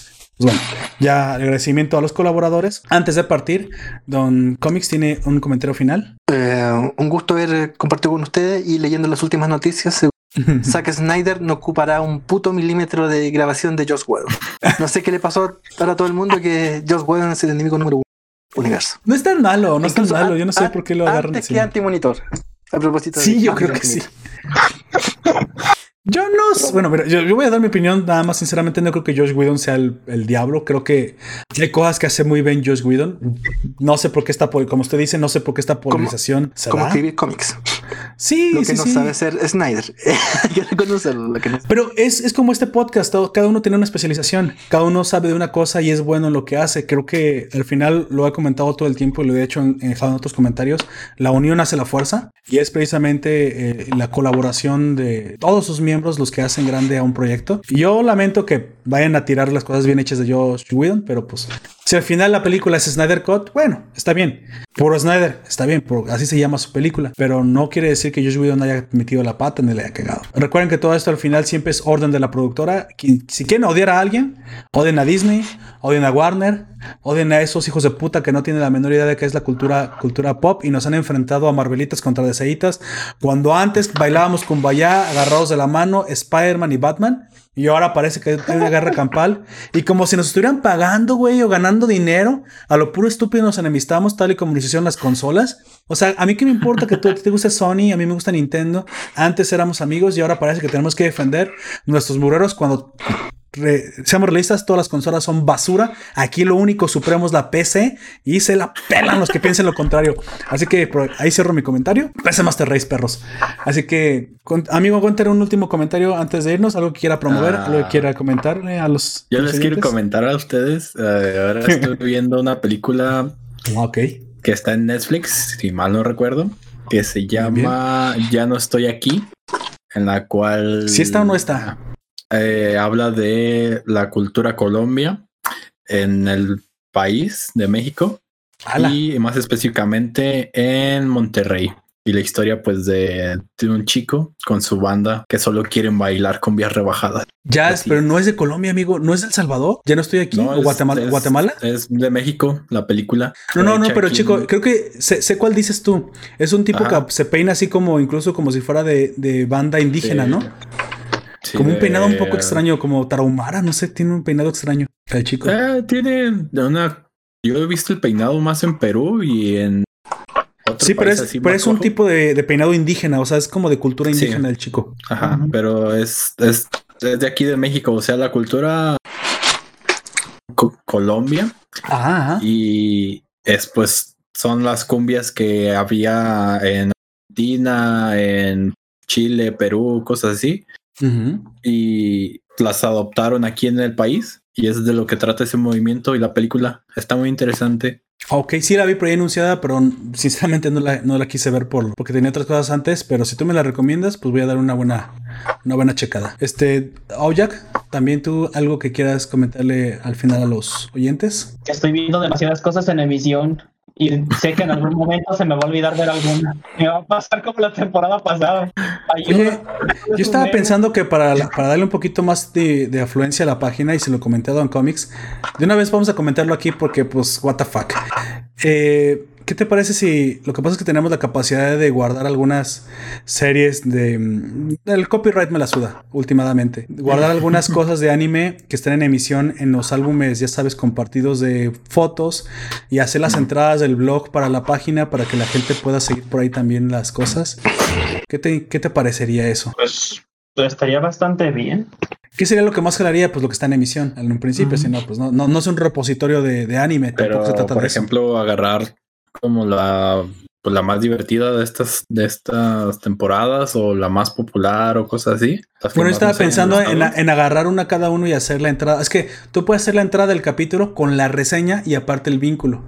O sea, dar un poquito de valor agregado. No sé si me explico. ¿Sabes por qué lo, te lo digo? Porque yo vi un fan. O sea, como una sinopsis. Ajá, pero era con reseña, o sea, era su propia opinión. Nuestra opinión del capítulo. Mira, en la entrada que está a Vistars hay tres elementos en esa entrada. Está la sinopsis pequeña que la hice, porque también no es que hay mucho que se pueda decir. No me quise extender porque era una prueba, pero me gustaría haber escrito más. Eh, obviamente la, el vínculo a la, serie y los podcasts de los que hablamos acerca de eso. Eso en relación son tres, tres materiales del mismo tema. Ahora, eso, es el de Vistars porque tenemos un podcast bueno, tres podcasts, que es eh, la serie de la crónica de Vistars. Pero sería como que dar un poquito de valor agregado, ¿no? La opinión, la opinión en audio, la serie, la opinión escrita. No sé, ya sabes, como, ¿qué esperas encontrar en un blog? Si no es, si no es algo diferente, ¿no? La experiencia de un blog, ¿no? Si no es algo gratis, sí, pero al fin y al cabo, cuando tú eres gratis, el producto eres tú. Obviamente les voy a pedir que le den clic a toda la publicidad. Ya si no lo hacen, pues no, pero denle clic a la publicidad. Por favor. Por favor. No, claro, por favor. La educación ante todo. Aquí eh, de Drake y Josh. Por favor. Por favor. Tenemos hambre. Así es. Pero bueno, esa es la idea, ¿no? Al principio. Sí, sí, tengo. El que más me preocupa, obviamente, como todo el tiempo, el que más te preocupa es el oyente, es el escucha. Nosotros tenemos los mejores escuchas. Estoy convencido que, que tenemos la gente con la mejor y la, la más, el más amplio criterio. Si no, no sé qué demonios están haciendo aquí. Así que me gustaría también ofrecerles el mejor si contenido. Si hubieran ido, güey, después de tacharnos de xenófobos, machistas, opresores. Eh, drogadictos, incultos. No, respetamos ni, nacionalidades ni gustos. Elitistas, comunistas y fascistas al mismo tiempo. Chale. todo. Republicanos. Republicanos. pro, pro Trump. Oye, por cierto, yo creo, sinceramente. Todos son putos menos el que salte. Yo creo que va a ganar Donald Trump. No me lo tomes a mal. Pero yo creo que va a ganar. sí, claro, si se da. Yo, yo votaría por Kanye West si se, se, ofrece, pero yo creo que va a ganar Donald Trump y te voy a decir por qué. Porque realmente los gringos no están mal. Tienen tanto riqueza acumulada que se dan el, el lujo de salir a criticar y a, y a reclamar por cosas estúpidas como mataron a un negro random, güey. si tienes tanto dinero como para perder días de trabajo e ir a reclamando esa estupidez, entonces quiere decir que tu economía está marchando Viento en popa. Sí. Aquí mataron a veintitantos en Ayotzinapa, güey, y la gente no puede dejar de trabajar. Entonces, bueno, te habla de la economía. Mientras más quejica y más, y más chillona es un sector de la población, más copitos de nieve tienes, quiere decir que tu, economía está mejor. a quejar y, y también casi los desaparece. Y aparte, ah, les dispararon balas de goma, amigo. No les dispararon balas de verdad tampoco. Joe Biden es el bueno, para eh, Trump, el mejor candidato con el que se puede topar. Exactamente. Porque no vale absolutamente un peso. No sale. Pero es que no tiene nadie. de hecho, parece que hubiera, hubiera nacido en Sí. Los demócratas están completamente desarticulados, güey. No tienen absolutamente nadie que presentar contra Donald Trump, güey. Ah, sí, sí. Así de mal están los demócratas, ¿te imaginas? Es decir, el, el referente ahí es Obama, pero Obama Mire, por muy, están tan malos demócratas que es mejor candidato Kanye West. Claro. o vamos con muchos goles que sepa meter. Si el, si el defensa es bueno, Biden. Si el defensa es malo como Biden, el, equipo va a perder. Mira, ni los mismos republicanos tienen nada que reclamarle a Donald Trump. O sea, Donald Trump reivindicó el maldito partido y le volvió a dar la fuerza que no tenía desde antes. O sea, tú podrás decir mucho de él, güey. Pero al fin y al cabo, lo que le importa al ciudadano es estar bien en su casa, estar con plata en el bolsillo, como dice cómics, como, como una persona que el día de mañana no tienes que preocuparte con qué te vas a alimentar, güey. Eso al final es lo que más le importa a las familias norteamericanas. Y con Donald Trump lo han tenido, güey. Entonces, podrás decir que hay un montón de deudas sociales. Sí que las hay. Pero al fin y al cabo, no, seamos hipócritas, güey. Eso, es secundario. Comer es primario, güey. y en eso Mira, la fábrica de, ¿qué? de autos Tesla se muda a Texas por una negociación que tuvo Donald Trump con, con Elon Musk. Fue personalmente el presidente a hablar con uno de sus grandes empresarios, a bajarse los calzoncitos y decirle, Elon, no te me vayas a México, quédate en Texas, por favor. Sí. Bueno, ahí tienes que se sabe tragar su orgullo cuando se trata de los dineros de sus contribuyentes. Yo quiero un presidente así, güey. No como el mío que se fue a bajar los calzones allá. recomendar en, en YouTube ese documental sobre Tesla y la relación laboral, las relaciones laborales que tiene Tesla por la Deutsche Welle. Ah, sí, solamente pueden estar puros programadores de élite y gente de élite porque los demás son todos explotados. Pero ganan un chingo de dinero, así que pues. Ah. El problema está que están en Palo Alto, las propiedades en Palo Alto han subido alto que no, no, no, logran pagarlas. Curiosamente ya no van a estar porque él dijo que va a sacar toda su producción de California ya que le parece un estado con un estúpido... Costoso. Eh, no, no, acusó al, al que sería el director de sanidad allá, de cultura, de... ¿Cómo se llama? De ecología de California. Básicamente, al, sí se llama agricultura, el que se encarga de la agricultura, las medicinas y todo eso. De hecho, es una, una, institución bastante importante en Estados Unidos, güey. En la que regula la salud. Ese, el, el encargado de California. La FDA, güey. Al encargado de la FDA de California casi le rayó la madre, güey. Le dijo, ese es un imbécil que no tiene la menor idea de, de, lo trabajo que hace. Me quiso cerrar la fábrica, o sea, quiso mantener cerrada la fábrica de sus días laborales. Una fábrica automatizada donde la operan tres personas, güey. Pues básicamente eres un imbécil porque se me quiere tener la producción de los Teslas cuando no hay contagio virtual de... ¿Cómo vas a que se van a contagiar los robots, güey? ¿Que fabrican? Entonces montó en cólera Elon Musk, dijo que sacaba su, su, su, fábrica y toda la producción que, dependía de Tesla y se le iba a llevar a otro país. Nunca dijo nada, pero todo el mundo sabía que se le iba a traer a México, güey. Pues bueno, en esa misma noche viaja, viaja Donald Trump, güey, le dice calma, calma, oh, wow, wow, wow, wow, wow. Please don't go Mexico. I love Mexico but don't go there, please. Stay Los Texas. me hacen daño. taquitos, taquitos are ricos, but they are hay que reconocer que Tesla eh, tiene una publicidad grandísima, un SEO, que ya no es SEO, más, los más ya no es SEO. No, es un, este, ya nada más un chairman. Ya nada más es un chairman. Pero lo que no tiene es números azules. No, ya los tiene. es, que ya los tiene. Ya los tiene Don Comics. Eh, eso comenzó este año. En marzo de este año comenzaron a tener poquitos, pero ya tienen números azules. Y por eso la, la, la proyección de crecimiento para el 2021 es asombroso. Tanto así que no, no sé si sabe, pero el 24 de julio, que fue el día, hoy es domingo, sábado, el viernes, la bolsa de valores subió con un aumento del 30% en el valor de Tesla. Creo que en este momento, para hoy que estoy hablando, Elon Musk ya subió del 35 al quinto hombre más rico del mundo por el aumento de la valoración de Tesla. No lo estoy mintiendo, eso es hoy, ¿eh? Puede ir a checar la noticia, pero precisamente porque saben que Tesla viene con ya con números azules. ¿Y sabes de qué viene? Porque muy probablemente, como, el, como Texas no cobra impuestos tan altos como sobre los beneficios como California, pues todos los accionistas se están lavando las manos, están como, como lobos capitalistas, güey, con el colmillo. Nos van, a, nos van a quedar buenos dólares porque Texas tiene uno de los más bajos impuestos sobre beneficios a las empresas. Pues era, era, era, era, es el México de allá, güey. Pero no por los celdos, sino por los bajos impuestos que pagan las empresas. Entonces, muy probablemente este, Donald Trump le dijo: Mira, el gobernador tejano, como es cuate mío, no te va a cobrar impuestos los primeros tres años. A ver qué, qué, qué movida fiscal hacemos, pero vente para acá. Y ya dijo, güey, que él saca todo Texas. No, güey, si yo viviera en este momento en Texas, yo estaría brincando de alegría. Pues se viene una de las empresas más grandes en mi estado, güey. No mames.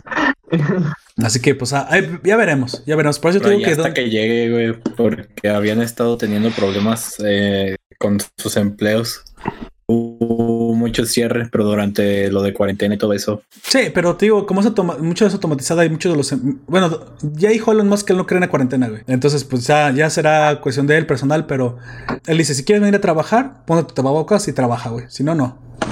Y como ya el, el presidente de los Estados Unidos se, se bajó los pantalones, pues ¿quién le va a decir que no, güey? ¿Te imaginas que hubiese tenido los huevotes de decirle que no? Habría sido algo muy. No, yo creo que le hubiera puesto unas trabas tremendas. Donald Trump hubiera usado todo su poder político para bloquear la salida de, Tesla, güey. Y obviamente lo hubiera, lo hubiera logrado Elon Musk, pero sí hubiera venido a un costo muy alto. Pero yo creo que lo que no es pendejo, güey. Lo que le debían haber ofrecido debe haber sido. No, no se sabe nada de la reunión, güey, pero muy probablemente fueron bajos impuestos, este, y, y todo lo que tenga que ver con mejores beneficios para que la empresa se instale en Texas. Porque si no, de que no tiene sentido, güey, que te muevas a un estado, a otro estado donde vas a pagar los mismos sueldos. Porque de hecho no, son tampoco bajos en Texas, en Texas son más altos. Pero sí, sí, va a ser diferente porque Texas nada más cobra el 8% de, de, IVA, por ejemplo, y el ICR es mucho más bajo. Pero ICR, pues son los, son los impuestos sobre beneficios que tenemos en México, por eso te lo digo así. Ya más, flexible laboralmente Texas. Sí, o sea, realmente se ha flexibilizado. ¿Por qué? Porque pues Texas no tiene nada. Y hace rato se dio cuenta que o se quedaba con puros rancheros y puros y puro ganado y se flexibilizaba para que las empresas se instalaran en Texas o se iba a quedar como un barbacoas, güey. Ajá. O se iba a quedar como un estado ranchero atrasado. Eh, lo que hizo pues se abrió, güey. Se, abrió, y se volvió eh, la, la el oasis fiscal más o menos después de Delaware, pero lo bueno es que está cerca de la costa, güey. No se va tan lejos de California como para que tú puedas exportar. Tiene, está cerca de la costa y ahí todavía hay más posibilidades. Sí, porque aparte está el tren para las importaciones y exportaciones con México. Porque si, si dices, ah, es que Delaware no cobra, sí, pero Delaware está casa de la chingada, allá a un lado de Nueva York, güey. Allá no está chido instalarse, y menos una fábrica, y así instalan puros, puros eh, headquarters, güey, para pagar menos. Las fábricas, su mejor opción era moverse a Nevada o a Texas, güey. Y Texas lo ofreció en Delaware no creo que para instalar este una fábrica, no, más bien tendría que comprar algo que ya estuviese ahí, ¿no? Porque tampoco hay tanto. Sí, sí, sí, no, y aparte es un estado muy pequeño, güey. Entonces yo creo que es una, movida por ahí política para que no pierdan, no pierda la, fábrica. Y esto es un gane, un gane fiscal para Elon Musk, güey. Por eso se evaluaron. Eh, mira, la bolsa de valores sabe lo que nosotros no sabemos, güey, pero de la noche a la mañana se revaluaron las acciones 30, 40%, un brinco extremadamente grande, güey. Algo que no, no sucede si no, si no hay una promesa de, que va a ir mejor las cosas. ¿sí? Yo sinceramente si quiero un Tesla, güey. En cuanto pueda comprar un Tesla y me pueda darle el, beneficio de comprarme uno, me compro uno. A la chingada con los coches de gasolina y de diésel. No quiero volver a pararme en una gasolinería el resto de mi vida. Pero hasta que no... ¿Sí? Se queda parado en media carretera. No, necesito una gasolinería. Mira, hay una gasolinería, pero mi coche es eléctrico. Puta madre, ¿cómo le hago? oh, no. Empieza a sonar. Ahí sí, ahí sí, el ¿Qué chingos vas a andar?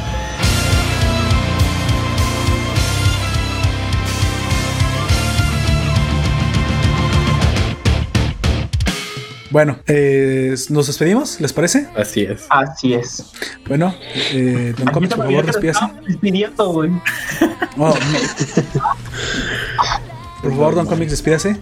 Em, no escuché el último que me dijiste, pero me imagino que me dices que me despide. Ha sido un gusto, como siempre, estar con ustedes en otra reseña mensual más para el futuro por venir agosto. Que ojalá sea con menos cuarentena y con mucho más. Esperemos que sí. Esperemos que sí.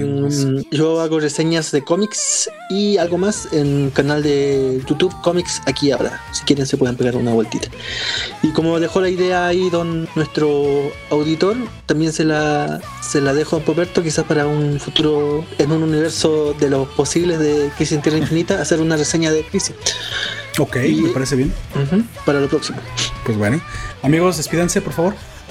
Buenas noches, yo fui a Oyak. Bueno, no, voy a seguir siendo Oyak porque, pues, esta hora, pues, juego. Tú, así te llamas, te llamas Jack, güey. El otro nombre es, es un nombre mortal, güey, pero así no, cállate. nadie, tiene, nadie tiene por qué saber eso. Tu mamá era otaku y te puso Jack, ya, dilo, dilo a la gente sin miedo, amigo. De hecho, mi mamá no es otaku, pero sí le gusta el anime. Antes no te puso este Madoka, güey. Pensando que era un nombre de para hombre. Si hubiese puesto el nombre de algún anime que ella veía, me habría puesto Terry o algo así. No, Terry, ¿por qué dejaste a Candy, la imbécil? No, güey.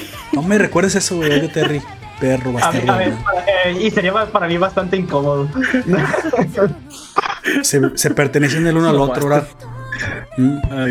Ahora por su culpa ya tendrá que vivir toda su vida adulta en, en el orfanato de la casa de Pony, güey. Estúpido Terry. Sigue, güey, ya me hiciste enojar. Sigue, sigue, Gunter, por favor. Bueno, eh, pues todo un gusto estar aquí, eh, acompañado también de, eh, vayan a ver lo que hace él, me parecen cosas interesantes. pues es que sí, o sea, creo que para alguien como yo que no está tan adentrado en los cómics y materiales de lectura, es, un, es una buena forma de explorar estos materiales y el contenido. Claro. ya saben. Y por mi parte, pues pueden encontrarme en Instagram como SaterSD. Nos estamos viendo o escuchando en otra ocasión. Exactamente. Yo antes de despedirme también te digo que ahora tenemos una página web de la cual dejaré su vínculo en esta en la descripción de este audio o video. No sé que lo estés viendo. Y si lo estás viendo desde la página, pues felicidades. Ya estás ahí supongo. Entonces, esta página. Congratulations. Congratulations.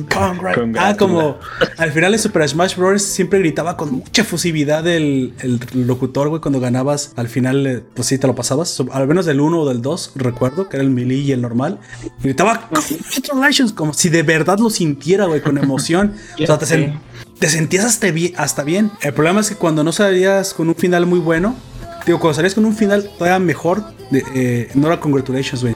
Era incredible. Pero se lo creía, güey. O sea, realmente deseabas volver a jugar simplemente. Porque yo jugaba ese juego y me lo quería acabar simplemente porque podía sentir el cariño de ese señor que había grabado su voz con tanta efusividad. Pero bueno, también les digo que es un esfuerzo por eh, conjuntar toda nuestra creatividad y todo el material que hacemos en un lugar fácil y accesible por encontrar. Y aparte estaremos teniendo un valor agregado que serán las entradas de los blogs, que ya sabrán lo que. Ya a ver qué se nos ocurre, porque todo el tiempo esto es un, como dice bien, dice Comics, es un, Nación Parte es un experimento y es un experimento que hasta la fecha yo mantendré vivo con toda mi fuerza y mi vida mientras no me mate el COVID. En algún este, momento Gunter va a empezar a mutar, pero. Así es. Espero que no. Y hasta que mis compañeros aquí presentes quieran, quieran acompañarme, puedan acompañarme o el COVID los deje acompañar. ¿Sale? O la crisis mundial, la tercera guerra mundial, Kanji West, lo que sea que nos trate de tener trataré de mantener esto vivo hasta que no me quede el Tesla. Tesla. Bueno, mira, si ya. Muy probablemente no, no, haría programa durante como seis meses porque me iría a manejar mi Tesla, güey, al resto del mundo. no, es cierto. Incluso se los vendría, se los vendría a presumir. Tiene quemacocos. Güey, pero los de gasolina también tienen quemacocos. Cállate, güey, eres un envidioso que no te gusta. Es eléctrico. es que electrocuta, mira. Electrocuta, güey y a mí de paso. Así, así es. Espero que pronto sean asequibles para el resto de la población. Y esa es la idea del Model 3, que será un coche que no será tan caro y que muy probablemente igualará los precios que hoy existen de los precios normales de los de gasolina. El futuro es brillante, ya lo saben, soy un optimista del futuro y espero que llegue lo más pronto posible. Pues bueno, yo fui Poperto, gracias por estar con nosotros. Te recomiendo que le una checada a esta página y los materiales que por ahí vas a encontrar. Y también nos gustaría escuchar lo que nos tengas que decir. Nos dejas en los comentarios en la cajita de, de la que sea, YouTube, Evox, Facebook, en las mismas cajitas comentarios de la página. Cualquier cosa que nos quieras comentar, tu opinión, que para nosotros siempre es importante. ¿Sale? Así que pues síguenos en nuestras redes y nos puedes escuchar en Evox, Anchor, Google Podcast, iTunes, YouTube y Spotify. Hasta la próxima. Hasta la próxima.